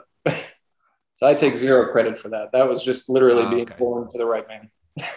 Not about what you know, it's about who you know. Yeah, you know, it'll get you places like doing kids meals for Dairy Queen. It's whatever kid's dream is. So you're mostly known for your work in the world of rock and metal, but you got is it right you got started working with jazz musicians? Uh, so yeah, funny thing. I when I was a art director at Capitol, I was doing a bunch of different kinds of bands there, and then left there to go become the creative director at October Films in New York, doing film posters for like Lost Highway and you know that that kind of world back in the day. Um, kind of hated those guys a lot, and I I literally worked there for about a year, and then the second year, that's not true. I didn't hate them all. I didn't hate them all. I'll take that back. Um, some of them were very nice. Uh, that's what I'm saying. Uh, no, they were really cool. It's just it wasn't the right fit for me. So the the second year of my contract, I actually started Bau-Da Design, my own company, and worked out of my own space and still did the creative director role for October Films. But while I was doing that, I linked up with Blue Note and started doing a ton of jazz albums. Probably did I don't know 150 jazz albums in a span of two or three years for them. Everything from like series work to like individuals to that kind of thing. So I, I had done many, many, many jazz albums back in the day. Um, and that's things changed once I met Manson. Like that was that was the shift. Like that was, and that was a bizarre, bizarre reason that all came about. I had a friend who incredibly talented photographer named Jana Leon, um, who was up to do. She was up for the project for Antichrist Superstar, and while she was talking to Manson, he said, "Do you know any designers?" She knew me, recommended me. I looked at my work and was like, "Yeah, this is not going to fly. I can't send any of this to this guy." because I looked at him and he was a freak of nature. Like I'd never seen anything kind of like him at the point. Uh, so over a weekend, I created what was it, five or six fictitious albums. I just made up band names like Circumscribed and designed album packages for him, um, and sent him those as my whole portfolio. I was like, these five albums, this is all I do. Like, here you go. Um, and and ironically, one of the designs ended up becoming the cover, like the the whole design architecture for Antichrist that I did during that weekend. So the mind, heart, malice, complacent, like all of that kind of structuring came about from one of those bullshit albums I created. Uh, It's, weekend. it- it's a really art heavy album, like the book. Yeah. and, It's so wow. To, to the fact you managed to bullshit your way into getting to do that, that's a quite impressive. Although I will say Dean Carr did the photography on that it was mind blowing. I mean, Dean's kind of a god. So it, it, it, you know, all the success that people always talk about that being kind of an iconic album rests solely on Dean, in my opinion, because that was just unbelievable photography on his part. Whose idea was it all then? Was it was it Manson's idea? All the Oh, stuff yeah. behind it? My my first meeting with Manson, um, you guys will get a kick out of this, see if I can remember this correctly. He flew me down to New Orleans to Hot Snakes, I think that's what it was called, Reznor's recording studio, um, while they were recording the album. Hmm. I met him. He had he full contact in the whole bit right when I met him, and I just kind of stared at him for a minute and didn't know what to do with it. And and uh, he said, "I want you to watch this movie." And I was like, okay, I just flew down here, but cool, I'll watch a movie. And he sat me down and, and had me watch a movie called Begotten, which, if you've never seen it, um, mentally prepare yourself for some therapy afterwards if you're watch it. So it was basically this black and white film, all set to drone music that uh, a director filmed and buried the footage for like I don't know, it was like six weeks or six months in the ground, and then developed it after it. So it's this fucked up, raw, crazy looking footage. And the story is this: it is basically Mary jacks off God. Well, Mary kills God, jacks him off, takes his seed, impregnates herself, has a child that then gets stoned to death by all the locals. What the fuck? What the fuck? At least that was my gist of it. that was my interpretation of it. And he's like, see that? That's what I want the album to be. I was like, right. Okay. Now I'm even more confused. So that's that's where it was. So it was, it was basically, you know, all of the tropes of him being kind of the the messiah uh, that he wanted to be for the world. So it was it was a trippy experience to say the least. and then I stuck with him for like a decade. I was going to say, and you worked with him for years after that as well. Which is even funnier. Yeah. Yep. I had quit smoking and then started smoking again after I was working with him. It was a whole. it So was a long like- ten years. when you were growing up and stuff, then rock and metal wasn't really your influence, was it? What were you listening to when you were growing up? Uh, classical. I grew up hardcore classical. So wow. the, the the heavier the classical, the better. You know, get me into Wagner world, and I was very happy growing up. So I was about as dorky as they come. Knew nothing about music, only knew classical. Hated '80s pop music because I grew up in that time. I was like, nah, it's not for me. Um, yeah, and I still it's it's my go-to is classical. When I'm working, I listen to classical music. I suppose Ma- what Manson must have been a shock to the system then. I think he, he never knew what to make of me. He just cracked up. I just because I, I didn't I didn't fit the mold of you know everyone else surrounding him. So I was just this dorky kid from Blaine, Minnesota, that was doing really dark, creepy shit. Wow. That is nuts. But working with as many artists as you have for album art, so how do you approach each design? Do you take like ideas to them, or do they tell you what they want, or is it like a collaboration? It's it's entirely different per artist, honestly. Um, I've had it go every single way you can imagine. Sometimes they have a very solid idea and they know exactly what they want to do. Sometimes it's a brand new band and they are scared shitless and they look like deer in headlights, and you have to kind of walk them through it because they've never done the process and they know nothing about it. So you have to be kind of more engaging and, and kind of come up with the thoughts for them. Um, but the bigger the artist, the more they tend to have a pretty solid idea of what they're looking for. And then it's collaborating with them to figure it out. So different for each project. How long will that? Pro- how rough, roughly? Obviously, because it could, might be different. Roughly, how long is that process though, from getting an email to be hired to then here you go, here's your artwork. Well, see, this is where I'll date myself because this was pre email. So thank you for that. I appreciate it. Um, uh, so I would get a call. I'll get a telegram. Um, honestly, it's it's it's different for each project. I I used to knock out albums in a week, and there are projects that took a year. Um, Hollywood, I literally shot in a studio for six months straight uh, when I did that for Manson. So I moved basically moved my studio into the Houdini Mansion in Hollywood to while he was recording the album and shot all of that while they were recording. Um, so it's it's you know you've got a big gauge there of everything from a week turnaround to a year to try and get it done. Wow, it's nuts. That's unreal. That's fu- do you prefer it when you're left to your own devices, or do you prefer to have that influence on the artist? Oh God, no! I'd rather be by myself. like I'll, I'll, play nice, and I'm happy to work with anybody. Like I love collaborating, but I, given the choice, I'd put me in a dark dungeon and let me kind of blast music and go create, and I'm much happier. Have you ever got to a point with some of the with projects or whatever where it's all getting put together, it's all about to be certain, and then someone goes, "Actually, no, I don't want that anymore. Change that, change this." Has that ever happened? Oh, hundreds of times. Absolutely. And you All the just punch time. them in the face. yeah. Or or their girlfriend didn't like it. Or What? you know, take your pick. Yeah.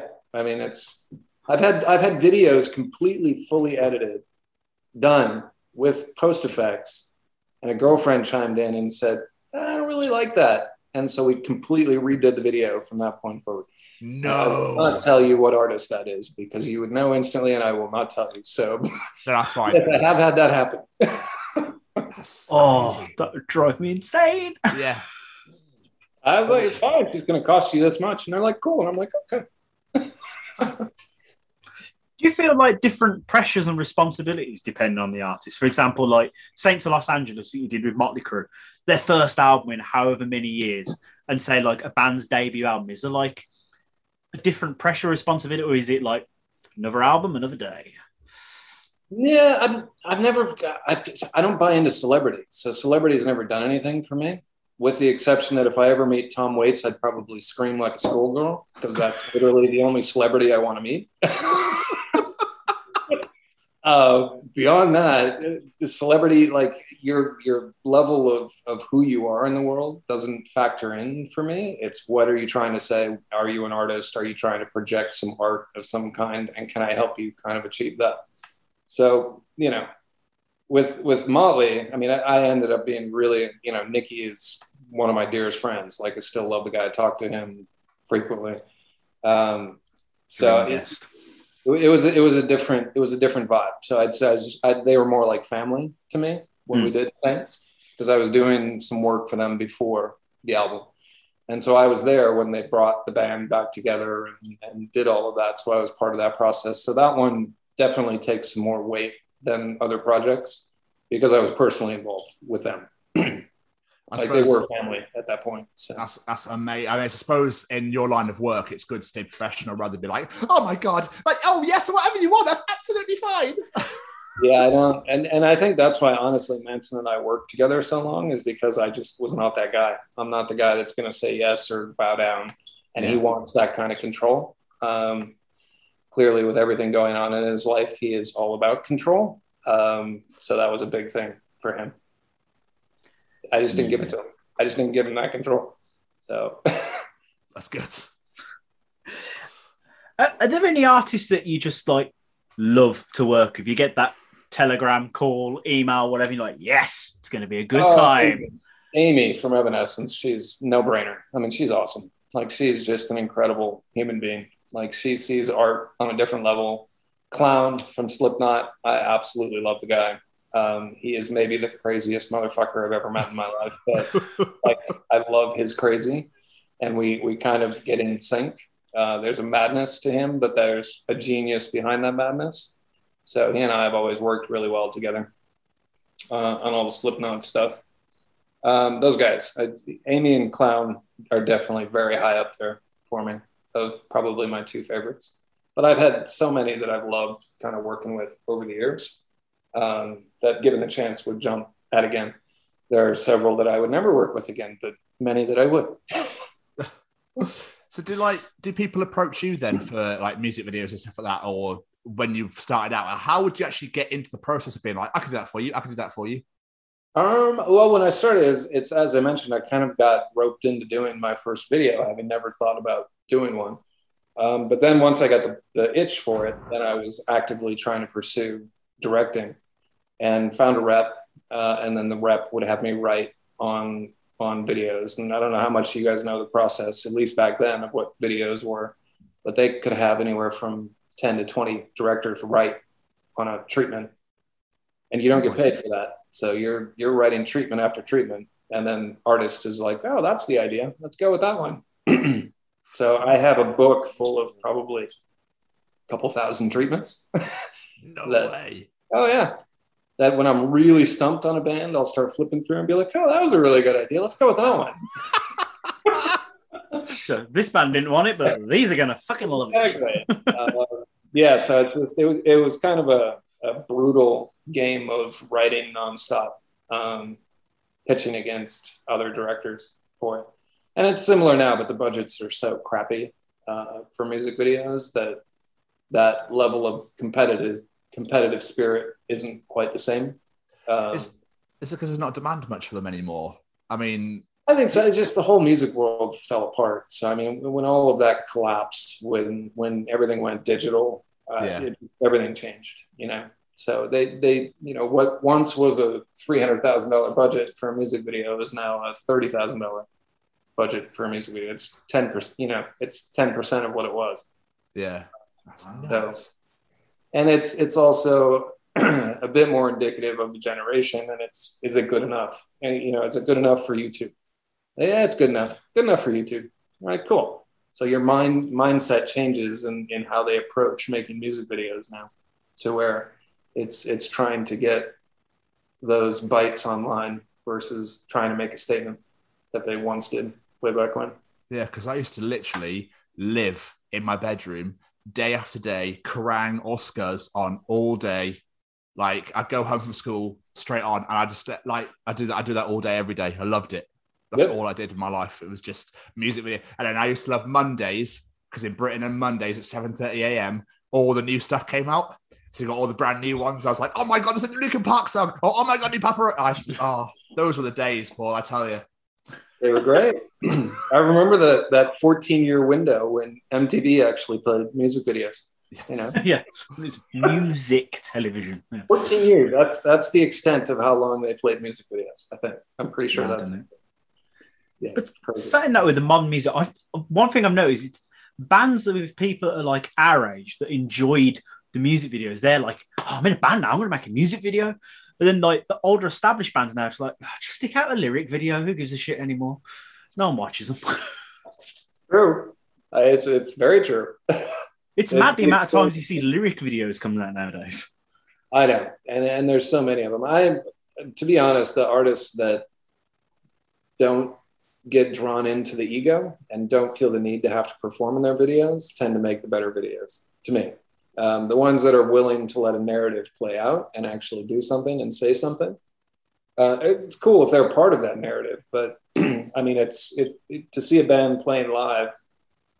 You can only shoot them so many different ways creatively and make it an interesting music video. It's cooler to go see them in person. So to me, you want a music video to inspire someone to go see a band live. That's the whole point. Um, if you're showing them all that live in there, it's it's like setting them up for failure because when they go and see them live, they'll be like, "Well, that's kind of shitty in comparison to what that video was." It- you know, So you mentioned like you, you someone convinced you to do a music video for them when you first got into it. Who was it? Did you have to pitch for that, or was there like, no, we want you to do it? it for it all, and it was awesome. It was Dez uh, from Coal Chamber. Um, Oh, amazing. So Fiend is the first video I ever did. So that was it was literally on the Universal backlot. It was crazy, a ton of extras, um, and it was madness. So That's amazing. That is incredible. I mean, I swear, Paul, right? That Killswitch Engage video from My Last Serenade. I think made me sick. I'm surprised they weren't sick with that the spinning. spinning. That was so cool. How did that? What? What? How? How, how did that even happen? What even is it? What are they studying? Uh, so do you remember? I don't even can't even remember what the name of those things are, but the old school, you know, it, what are those things called? This is where my brain is now getting old. but you would basically look through a rotating kind of disc, and, Yes. and there's a cut in the middle, and you could see the animation moving as it's going around. Completely lost on what the name of that is. Um, I know. you but that was the whole concept for that video was let's recreate that and so i built it in my studio but the crazy part about that particular video was that happened i was shooting two videos back to back in my studio like literally uh, two days like back to back and the first video which i don't even remember what band it was for i built this entire set made out of 2000 rolls of gauze um, which was really cool. But turns out gauze is not flame resistant at all. So a light blew and caught the gauze on fire, and it all went up in Oh. complete inferno within like 30 seconds. And uh, yeah, burned out my entire studio. No. It's literally everybody rushing outside. I've got fire trucks there. I'm dragging my computer out in my hands through smoke, like to try and get it outside. And uh, somehow, some way, we managed to clean it all up and build the set for Kill Switch Engage and shoot them the next day. That's What the fuck? no. Yeah, it was crazy. and the weirdest part about that is that James Gandolfini was filming something outside of my office. And it was, I just remember standing next to him and he'd be like, and, and he was talking to me. He's like, it's a real shame if anything would happen to kind of anything he got in there. And it was the most surreal experience of my life. Like, fucking James Gandolfini standing at my studio. I'm watching it on fire going, this isn't real life. This is bizarre. Like, I don't know what's going on right like, this is not the situation I want to meet you in, James Gandolfini. Well, the, the best part is, so I met him. I had I did a shoot.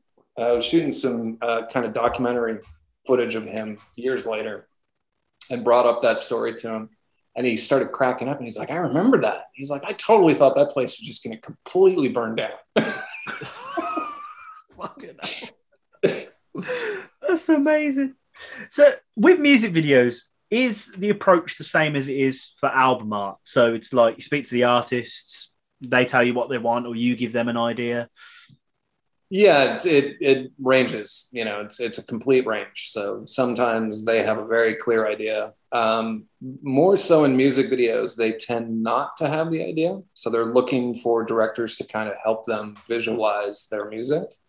They might have a, a tone or a, a sentiment that they're trying to get across, um, but they just don't know how to visualize it. So they'll try and tap into directors that can help them kind of sculpt what that is and they'll be fully involved in that process but but they're looking for someone to kind of generate what do you see when you hear this music and i think that's what i've always loved about music videos is that Is there like a traditional camera angle or like design thing that you could people will go, that's a PR Brown video right there. That's definitely a PR Brown video.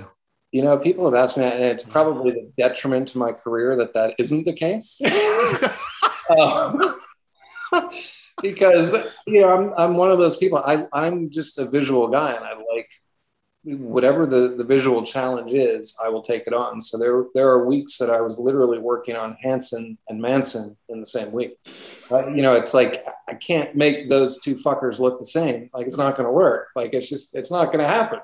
Like you've got three squeaky clean boys that are super nice and you've got satan and you're like what are you going to do make them look the same? So I, you know each one was its own visual challenge um, and and i just i kind of loved the challenge of that. So i guess you know people can say that they recognize my work but I, for the life of me i can't. Like I, I look at it and they're so different on each one depending on what was needed that i don't i can't see the thread other than i know it came from my brain but that's it. I, I just need a Hanson Manson Yeah, I was like, going to say, mashup now. It's a collaboration I didn't know I needed. Be, probably be the autobiography someday. Is just from Hanson to Manson. It'll just be PR Brown from Hanson. What a great title. That's amazing. So good. I just got the vision of like, mm, bop.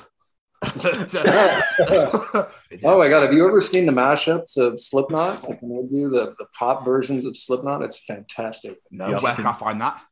I don't. They did one for Psychosocial, and it was one of the funniest things I've ever seen. I've seen it. It's brilliant. Oh, I got to track that down. Did not know they existed. So we, whenever we interview musicians, Tom always asks them their feelings on music videos, and some love them, and some absolutely hate doing their music videos. What experience have you had with artists? Do they gen? Do they seem to despise it, or do they have a good time?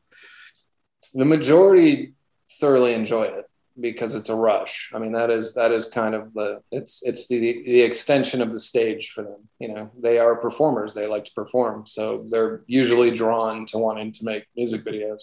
Unless you're talking to some seasoned vets and they're like, it's a pain in the ass. It's literally what you were saying before. It's the reason why there's so many lyric videos now because you've got seasoned artists that are like, hey, this is nonsense. Why are we doing this?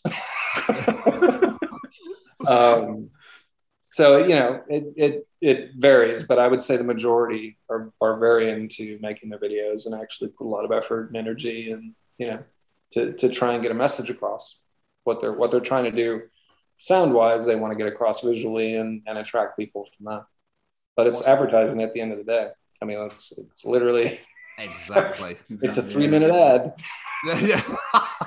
what's the uh, what's the longest video you've ever had to do where you've been like, oh my days, guys, can we just get this done?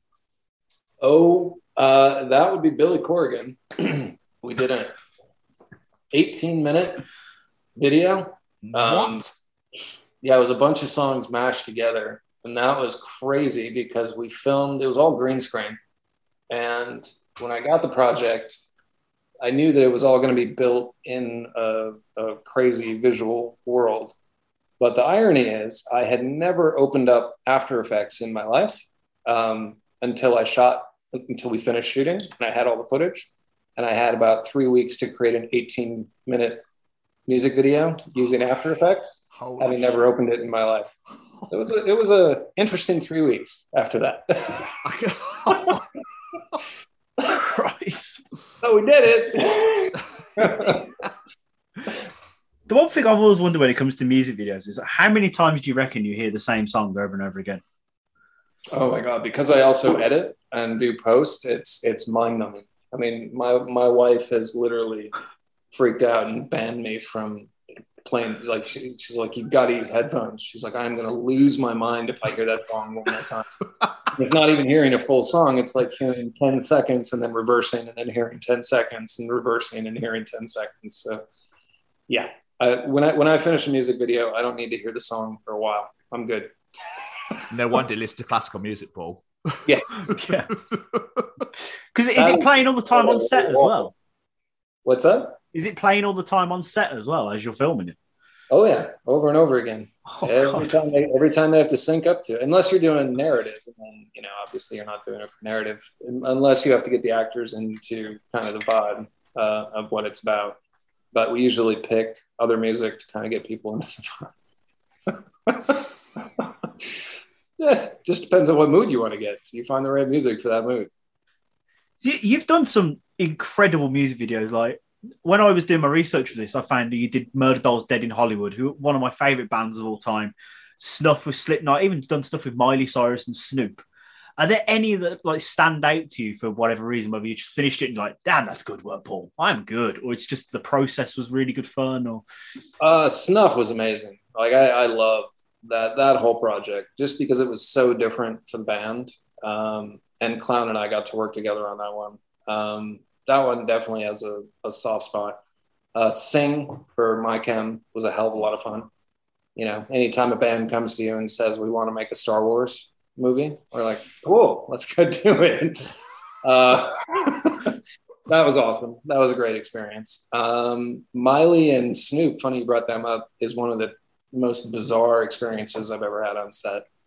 Um, mainly because both of them were super awesome, like completely not what I thought what either were going to be. You have preconceptions of what an artist is going to be like before you meet him.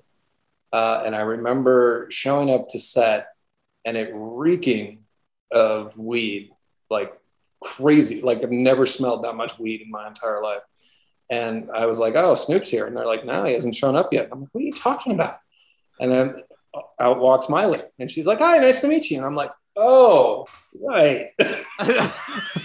That's why you two are working together. Oh. Get it now. and I and I have to say she was maybe one of the coolest artists I've ever worked with. She was awesome, like totally genuine, down to earth, very cool to the entire crew. Um, no ego, no nonsense. She was awesome, uh, and Snoop was great too. They were a lot of fun. Beautiful.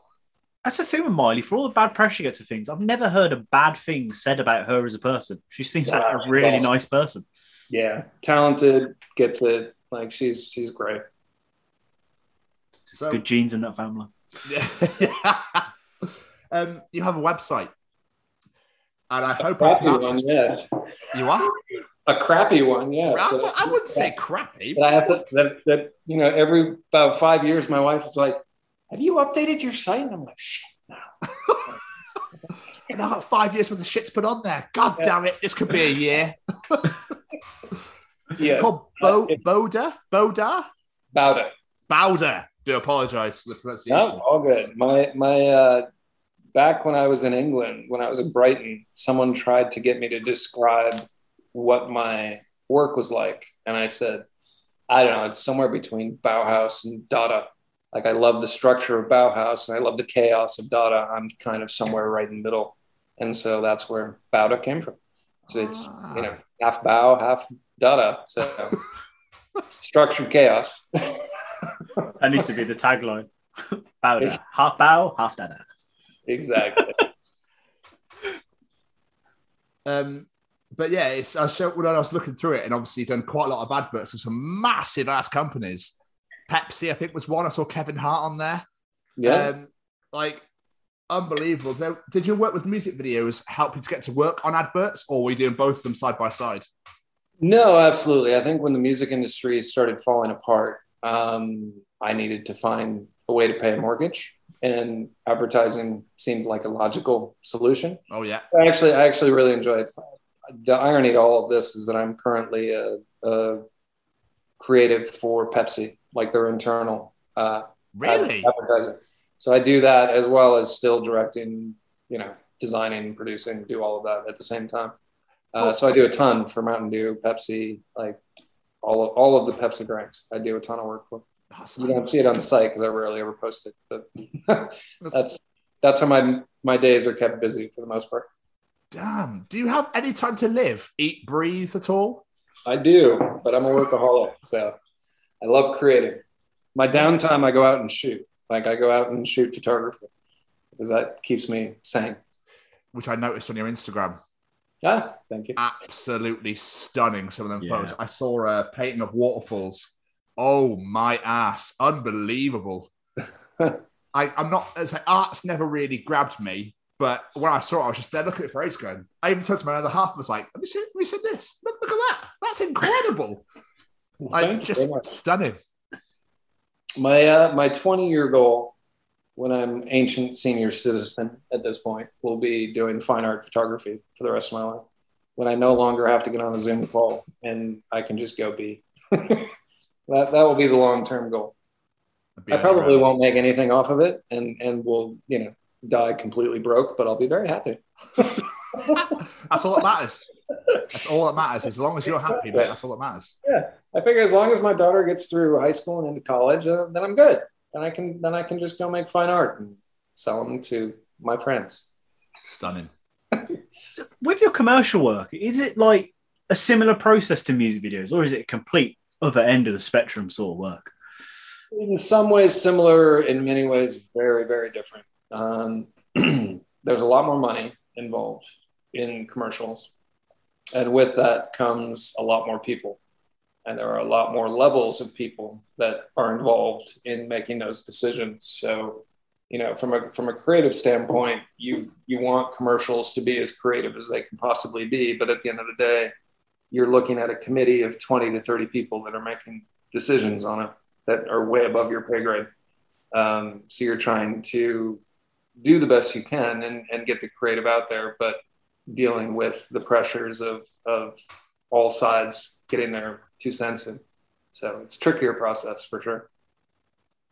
I can I can imagine it's been like very different, and but yeah, because you know, like you say, you've got like a room full of the marketing department, who know exactly what they want and they're just like, go make that pool. Yeah. Go do it. Well, the best is when you're almost 50 and you've been doing this for 30 plus years and you have a 22 year old telling you the way it should be. So you oh. kind of have to wrap your head around that a little bit and be like, okay, cool. You don't have to call him sir, do you? No. Thank God. do that. But I do have to have some of them explain to me why TikTok exists and and does it really have to? Like, does, Yeah, tell me about it. Why is this a thing, please? Why have you just taken Vine away and made it longer? exactly. Uh, no, but it's good. I mean, it, it, it it's a lot of fun. I, I love doing commercials. I actually love working with the people I work with. Um, and I make fun of the younger generation, but honestly, they bring in fresh ideas that this old brain can't think of. So I'm all for it. Um, as long as they're cool about it, I'm cool about it. If if they try and take some kind of aggressive pit bull stance, then I have issue with it. but if they want to just work and create, I'm I'm totally down. So it doesn't really phase me. It's incredible. You're a wonderful human. You're very humble. This is Yeah. Very, yeah. I was, I was looking through some of the commercials you worked on, and there's one that stood out to me particularly. What was it like shooting Lionel Richie sitting on a bed? kind of awesome, actually. Super I was cool. say that's going to be a top ten life experience right there. Um, just to say that I shot Lionel Richie on a bed. Yeah, Yeah. I mean, it's not that great of a commercial, but it was a hell of a lot of fun to do. I, it, was, just- it was for his sheets for J.C. Penney's. Like, it was, yes. um, but no, he was he was an amazing human being. Um, again, one of those people that you just don't know what you're going to get until you're on set with, and he was just totally humble, sweet, great to everybody. Um, and honestly, it was just a thrill to kind of hang with him for a day. and the fact we got a commercial out of it, I was like, great. I was just watching. I was thinking, what must that day have been like? Where you get that call going, uh, "We want you to go film a sheet commercial with Lionel Richie." today." Like, wait, what? Yeah, exactly. phenomenal. it's amazing. So, just quickly wanted to touch back on on the music video side of it. You were nominated for a Grammy, is that right? That's right. Yeah, for uh, Jack White and Alicia Keys for uh, Bond theme that they did. So that must have been surreal and working on a Bond theme alone. It, it was very bizarre and and surreal that it was the two of them um, because it was a really cool combination to see those two come together to create something. Again, two really really cool human beings um, that are completely from different worlds that just melded creatively and and did something pretty amazing.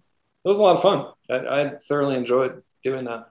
Got to go hang out in France for a couple of weeks while they did the post. I actually didn't do the post on that, but I oversaw it over there. So I have, I have no complaints about that video at all. It was a lot of fun to do. I bet you've been able to travel the world with music videos, though. Like, I bet you've seen some amazing places. I have definitely traveled a lot. Yeah, I love love to travel. The, the craziest one was a band from Brazil that basically stalked me for a year. Yeah, just just because they wanted me to do a video for them. Um, and you know they had no budget, whatever. And I was like, fine, I'll come down. You you can. I desperately want to see Brazil, but we got to go shoot it out in the Amazon. And they're like, cool. I was like, all right, then I'm coming. What? we went and I did this video, and they ended up being truly astounding human beings and, and loved every minute of it. Um, a band called Madam Satan. I don't think they're a band anymore. Great Um, name. But went down and, and did a couple of videos for them uh, over a couple of days up in, in the, the edge of the Amazon. It was awesome. Oh, damn, that must have been stunning just for the surroundings. It was great. It was a lot of fun. Is there Nice. anywhere that you really want to go you haven't been yet? A couple of bucket list items iceland for sure i keep trying to write treatments for iceland but nobody's bit um, that one's high up there um, i've done a fair amount of asia i've done almost all of europe um, done a good chunk of south america africa i would love to get to i have yet to be that's the one of the last remaining continents i have left need to get there at some point Need to conquer. yeah, exactly. Uh, been to Australia, but not New Zealand. Would love to get to New Zealand. Would love to go shoot there. That would be a lot of fun. I only ever laid over in Iceland. I was only there for a couple of hours. Um, Ah, I, I'm I'm going in the next year. I decided that that's my present to myself when I turn 50. I'm going to Iceland. yes, amazing, Yeah. absolutely incredible. It looks stunning. I It looks want to go as well. incredible. Yeah. That's But- amazing. when we talked about the Jack White, so because I've got an IMDb credit for you here for Quantum of Solace. Was Yep. that the Jack White and Alicia Keys thing? Was this completely completely separate? No, that was it. That was what it was for. Oh, was that what it was for? Oh, okay, Yep. 'cause it- it just said Exactly. crew files. It's like, what's crew files mean? No, that was that was the it was the theme for Quantum of Solace. It was it was for that film. So As we, as we were saying about that being nominated for a Grammy, does that mean you actually got to go to the award ceremony? You actually got yeah, to go to. Grammys? I, I actually went with I went with my dad. It was awesome. Um, my dad passed away a few years after it, and so it was a great experience. Like he and I got to kind of go hang out and be a part of it. And they give you when you get nominated for a Grammy, they give you these medallions. Um, this kind of very heavy medallion as being a nominee, and didn't care about that. Like I didn't care about the awards. Didn't care. I was just it was fun to go just for the experience. Knew there was a shot in hell that it was going to win. I think Weezer won it. I'm pretty sure that year. Um, so I just I had zero pressure. Like it was awesome. I just got to go be a participant to kind of hang out. So cool. And at the end of it, this medallion that they gave me, I gave to my father-in-law, and they keep it as like a shrine in their house. And I'm like, oh yeah, I totally forgot about it until I go visit him. I'm like, oh, there it is. There's that, there's that time I got nominated for a Grammy, that, that little old thing. I don't know. Awards don't mean anything to me. I, I know they mean a lot to a lot of people. Like it's, I like creating.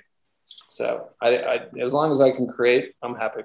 If, if it makes and inspires people, cool. I, I don't, you know, the awards and accolades for it don't do much for me. So, with such a huge catalogue of work and all the people you've worked with, artists, companies, is there anyone that you still really want to work with? Tom Waits. Dude, I should, I should have known that, really, shouldn't I? 30 minutes ago. I, you know, just there's something about the the guy oozes creativity like I've never seen any human ooze in my entire life. it's just it's so fucking bizarre that I just I want to kind of sit with him for a day and pick his brain and see where he wants to go. Um, whether you like his music or not, the guy is just incredibly creative. And so for me, I think it's that's that's more the allure there is is that kind of liquid creativity that he has that I would love to tap into. So that to me would be kind of the the moment. I will say there was a moment the uh, the the first concert I ever saw in my life. This is really going to seriously date me. Um, was Purple Rain. That was the first show I had ever seen in my entire life. Wow. The first concert I ever went to, and getting to work with him, kind of a couple of years right before he died, was was a big moment. And so that was maybe one of the only times that I had that kind of flutter of holy shit, I'm near kind of this god of, of a human. And uh, he squashed that quickly when I said, "Hey, my first concert I ever went to was was Purple Rain," and he went, "Cool."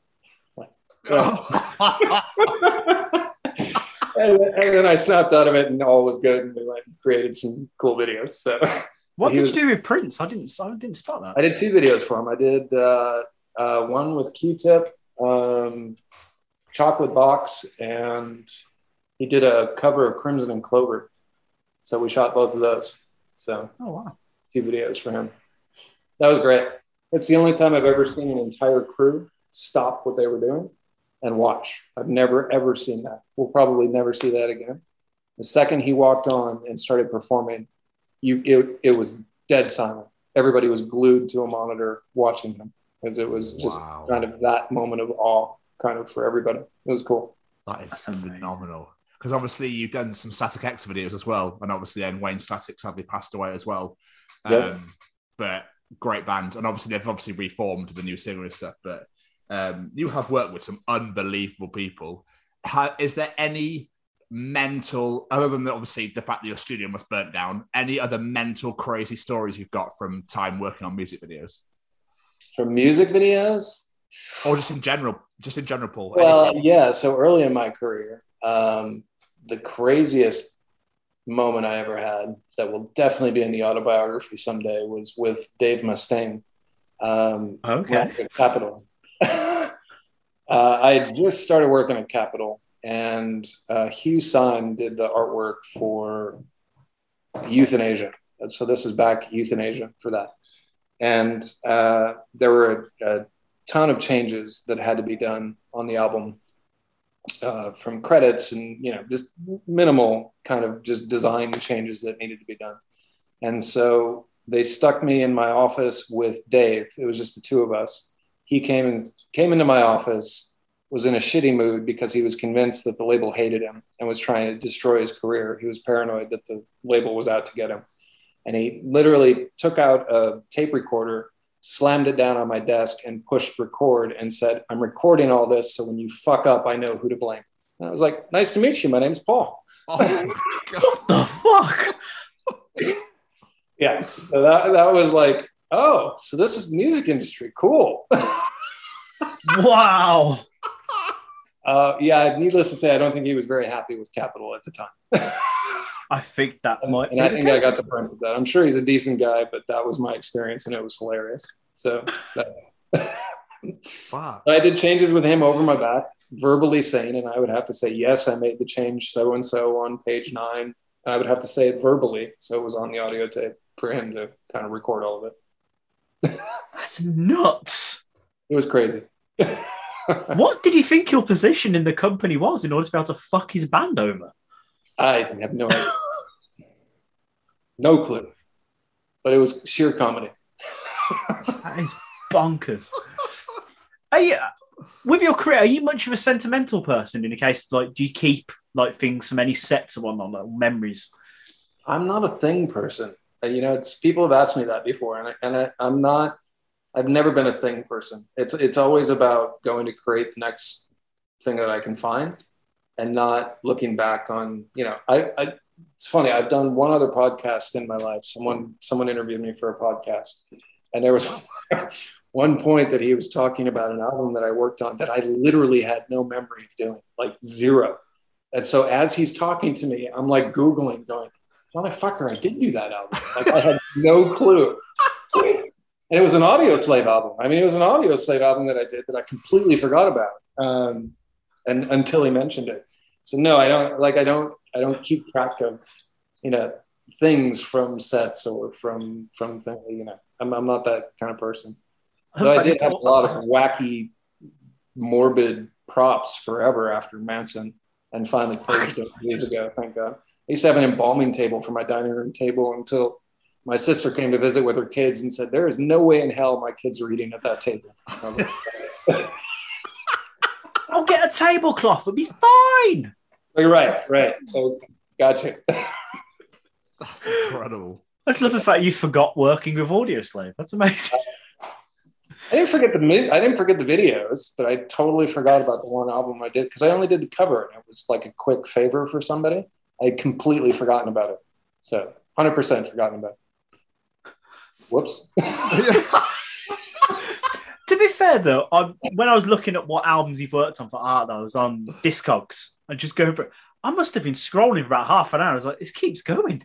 When do, I, I don't think that never stops. them listed. Like honestly, like it's I, I stopped counting after it was like 450. I stopped counting. Like I just I have no clue how many it's been since then because I just kind of gave up. so trying to remember every single one is a bit of a trick.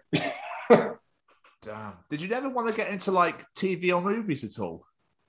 Yeah, I've been actually attached to several films. That's how crazy the movie world is. Um, someday I would love to do a feature, but have been very close on on several, but they just haven't happened yet. Ah, But would love to.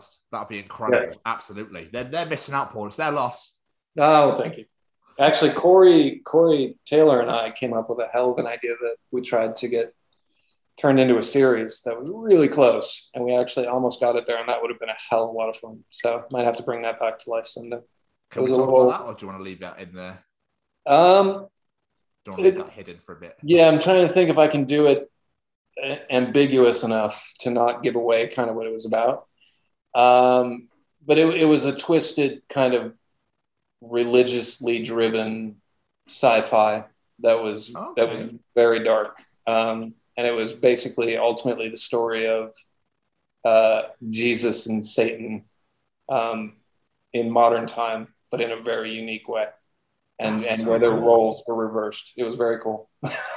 What is it with you and finding musicians that want to do films about Jesus and you know, musicians have a lot to say. That's that's kind of why I love. That's why I've loved the music world for so long. It's like they they have some dark souls and they have some things they want to say, and I am more than happy to help them kind of visualize what those dark things are. I, I really hope that gets off the ground. I really do. I'd love to watch that. That'd be a lot of fun. the same good So It was a great this idea. This might be like asking you to pick a favorite child, but if someone was to ask you like one or two things that you know you've done in your career that you're so incredibly proud of, that you should like look at what I did, what would they be?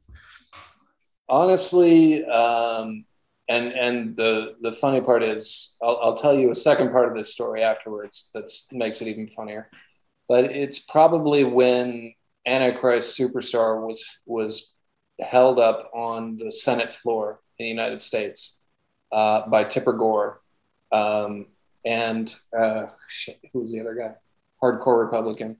Basically both of them held it up on the senate floor and said this is what's wrong with america and this is what's wrong with the youth. Um, calling out manson for for all of his you know everything that he was doing from antichrist and it, and it was the front page of the wall street journal. And i think that is the only memorabilia i have kept is that front page of the wall street journal of saying that this is what's wrong with the youth of today. That was great.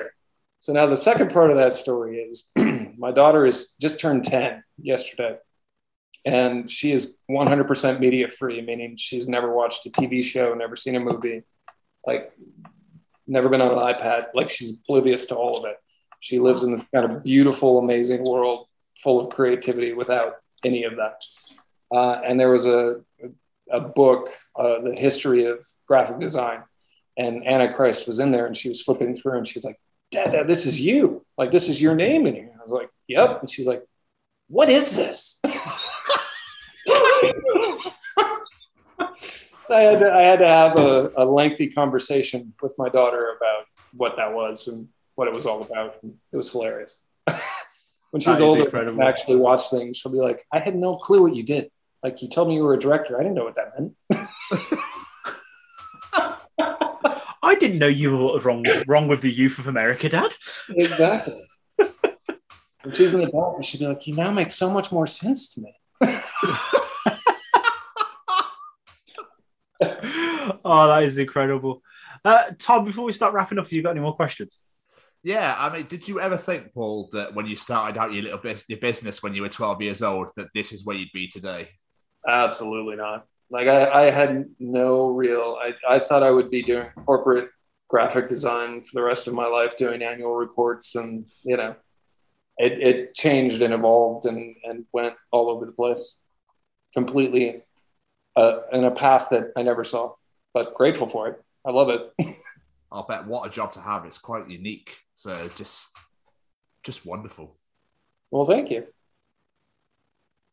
Amazing. Have, just, have you got anything that you're working on at the moment or soon to be released that you're allowed to talk about that we can all keep an eye out for? Um, well, the I don't even know if I can say it. Um, I mean, there's always commercials that I'm doing, but those aren't that exciting to say. Hey, go buy some sugar water. Um, uh, no, the, the the band that I'm going to Zurich for is going to be a hell of a lot of fun. So shooting four videos back to back that are all narrative driven, uh, very dark. I haven't done anything dark in years, and this is about as dark as it comes. So it will be a hell of a lot of fun to go create. So look for that soon. I don't, I'm not sure if I can mention who it is, so I That's won't yet. But Fair enough. excited for that. Paul, this has been so much fun. But That's before, great. before we let you go, we like to play a little game with our guests if you're Yes, willing we to do. play. Absolutely. We If call I have it to get naked though, I'm turning off my monitor. Oh, fucking I'm out. No. we call it the quick fire round. We literally ask you five questions and you answer them as quick as possible. Okay. So, first one your first ever celebrity crush. Oh God. Um, first ever celebrity crush. probably uh, Mary Ann from Gilligan's Island. Come on. I'm sure I jerked off to her when I was 12 or 14. Some of it I would bet. Show her my Dairy Queen. Anyway, what would be your go-to karaoke song? Uh, well, I've only done karaoke once in my life, and it was "When Doves Cry" by Prince. So let's go with that. And it was Aw. terrible. Thank Oh, God song to cameras didn't exist back then because I would not live that down. What was what is your favorite pizza topping? Oh, uh, green pepper. really? That's Yeah. interesting. It's an interesting one. Who would play you in the movie of your life in Hanson to Manson the movie? Um, I'm not going to remember his name, but I will have to get your help for what his name is. You guys know the actor that was on Game of Thrones that was um, the basically courting Cersei, um, and, and he kind of he was from the Iron. I forget what his name is, but he's he's some heavy set looking guy with a beard, real asshole on the show. I think I know what you mean, but I can't think of his name. I can't. Someone called me out on that and said, You look exactly like him. And I was like, Oh, I do. Let's get that guy to play me in a movie. I was, get, I was getting I Depp vibes, to be honest. I was getting Johnny Depp vibes. Oh, please. I met Johnny Depp. He was awesome. Um, Oh, really? When we were doing Hollywood, he was he was hanging out at the at the mansion. He was an awesome guy. He was super cool. That's amazing. But yeah, I, th- I think it would be a bit of a letdown for him to go do my life story. But sure, if you want to go with Johnny Depp, knock Yeah, it was good. And last but not least, if you could go in a time machine and go back to young Master Paul Brown, what is one piece of advice you would give him? I would go back and say invest. Invest heavily. So when you were 40 or 50 years old, you can just do fine art photography for the rest of your life. That is what I would tell him. you, you'll get there one day, though. There'll be Yeah. the, the time. Your time will come, Paul. Don't you worry. well, then, able oh, yeah. just yeah, it's it's definitely coming. You can just relax, chill, not talk to anybody, and just paint your heart's content. there you go. Paul, this has been so much fun. Thank you so much for doing this. No, thank you guys. This was a lot of fun.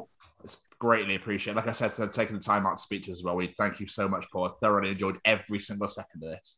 Absolutely. And vice versa. All right, guys. Have a good one. Just amazing. The stories, incredible. Like that Marilyn Manson story is one of the most fucked up things I've ever heard in my life. It's nuts. And obviously about his his whole studio went up in flames. Yeah, Like, just insane. absolutely crazy. Um, and then met a really famous director at the same time. PR, thank you so much for spending your time with us. We really, really appreciate you. Know you're on a very busy schedule, um, and we hope you guys enjoy listening to it as much as we did recording it. And that was a lot. So, yeah. But, Mr. Stevens, are you ready? Oh, I do love this part. It's audience participation time, baby. Yes.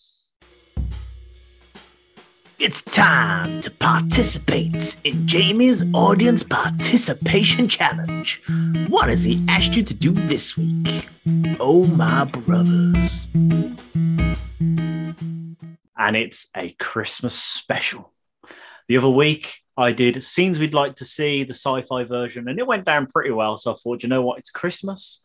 Let's have a Christmas edition of scenes we'd like to see. People that don't know, it is an improv game. So unlikely lines to hear in a Christmas movie. What say you, Mr. Stevens? Would you like to shit on my chest? Yeah, you definitely wouldn't hear that in a Christmas movie.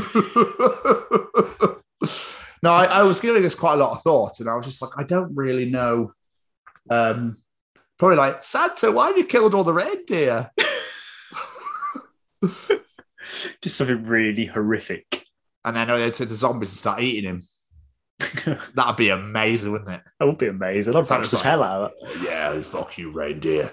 And then like Rudolph's like, but that kid goes back to life. It's like, blah. Now I really want like a Resident Evil Christmas crossover sort of thing. That'd be amazing. His, his red nose shoots lasers. Yeah, that'd be amazing. So then Star Wars gets involved. and Darth Vader appears, and everyone's like, "What the fuck's going on?" The- one I thought of was a very obvious one, and I'm pretty certain one of our listeners took it, so I'm just going to leave it for them. But do you know what? It's Christmas, and I like to mix things up at Christmas. The first one I'm going to read is Mr. Ryan Williams. Oh, Merry Christmas, Ryan. He says, Nothing better than a hand blown pickle. What? Not only should that sentence never be in a Christmas, but it should never be heard on Christian radio station either. Which is probably right.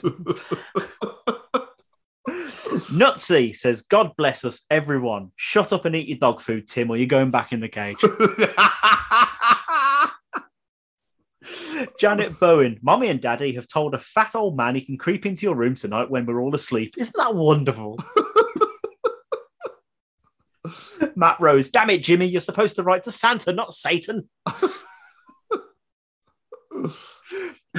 Douglas Ransom, now for the nutty fruitcake soaked in booze. Come on down, Grandma. Travis King, wow, a Lynx Africa gift set. I love it. I love that one. That's good. Daniel Horton, we'll get him next time, Marv. I happen, I happen to be friends with Michael Jackson. He's dead. Jason Houlihan, oh my God, my arm is stuck in the chimney. Wait, what are you doing, Step Santa?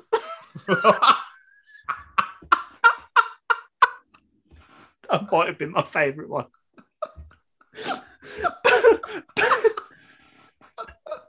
ben Wilmot, can't we just have oven chips instead? Oh, No, enjoy your pigs in blankets. oh, David Stevenson, Santa sighed with relief as he unloaded his bulging sack. that was the one I thought of. Jack, Jake Nixon, this Christmas, Harry and Marv visit the wrong house, the only house that isn't the McCallisters. Harry and Marv in the human centipede. oh no. Jordan Oldham, that's not what I meant when I asked you to stuff the turkey. Kevin Brown, and the last one. I didn't know you had to poke air holes when you wrapped a puppy. Oh no. No.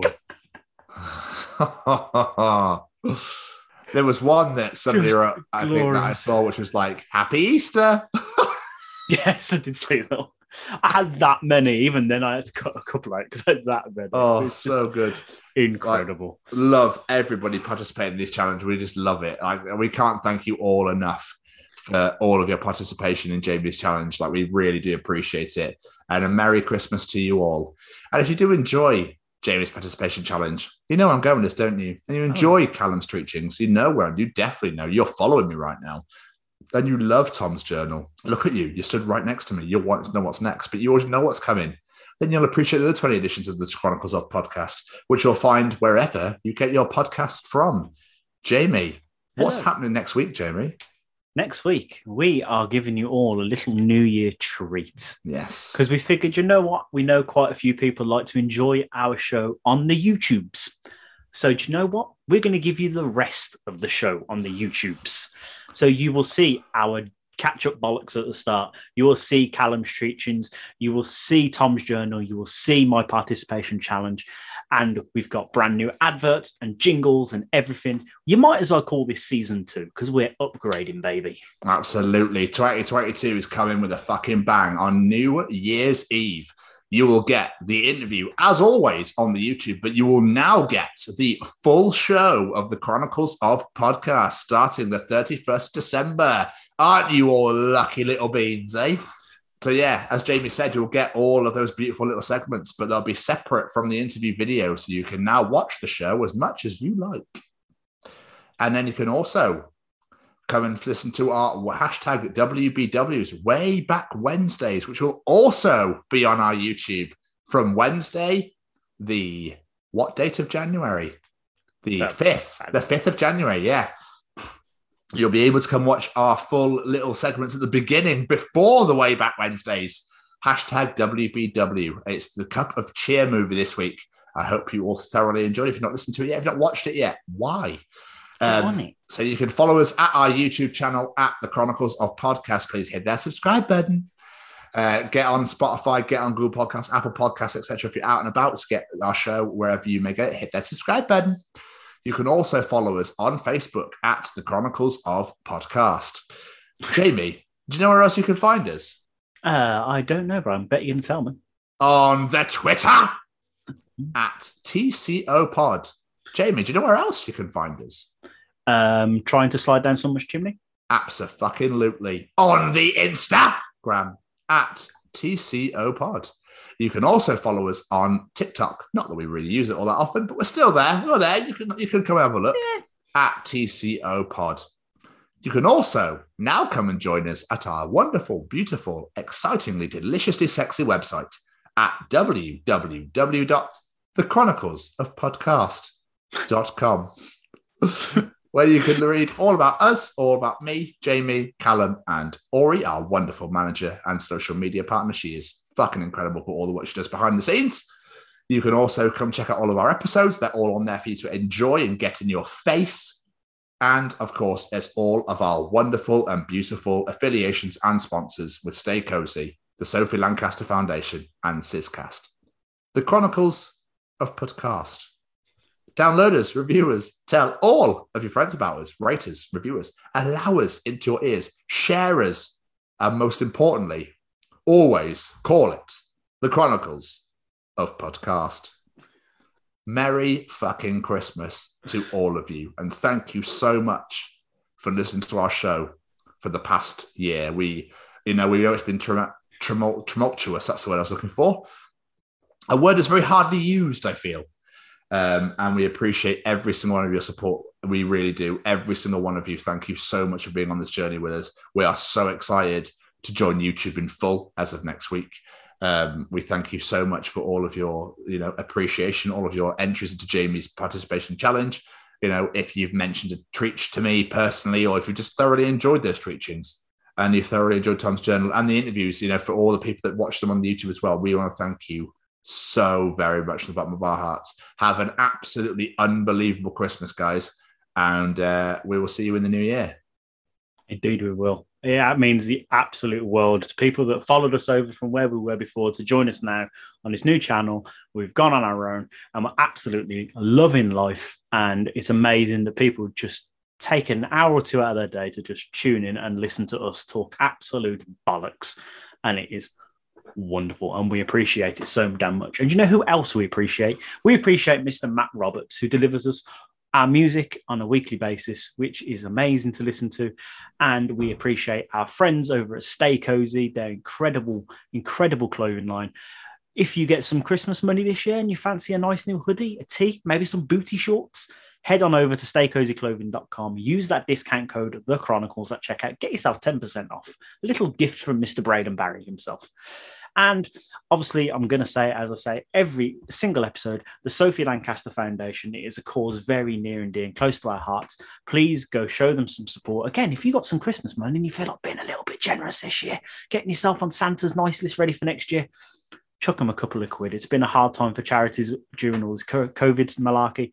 So help them out. It's an incredible cause for an incredible, incredible person. And of course, can't miss our friends out at Sizcast. They've just released a Christmas episode as well called Vic Toby. So go check that out. I do believe Mr. Stevens here is part of it as well. I'm indeed playing the Sheriff King again in Vic Toby and the Santa Claus Basher. Um, so please go on to anywhere where you get your podcast slash audio dramas from and hit that subscribe button and check out Val Toby and Vic Toby, who'd be graciously appreciated. Well, Mr. Stevens, this has been amazing. Merry Christmas to you, my friend. Merry Christmas to you too, my friend. And to all who are listening to this show, we hope you enjoy this Christmas edition of the Chronicles of Podcast. I know it'll be uh, a thoroughly long episode, and uh, we do appreciate if you've made it all the way to the end. So thank you so very, very much. Thank you to Stay Cozy. Thank you, Sophie Lancaster Foundation. Thank you, Sizcast. Thank you, Matt Roberts, for everything you've done for us this year. We appreciate you more than you could possibly ever imagine. Jamie, as for this week, I and us and everybody here, we'll see you all next week. Goodbye, everybody.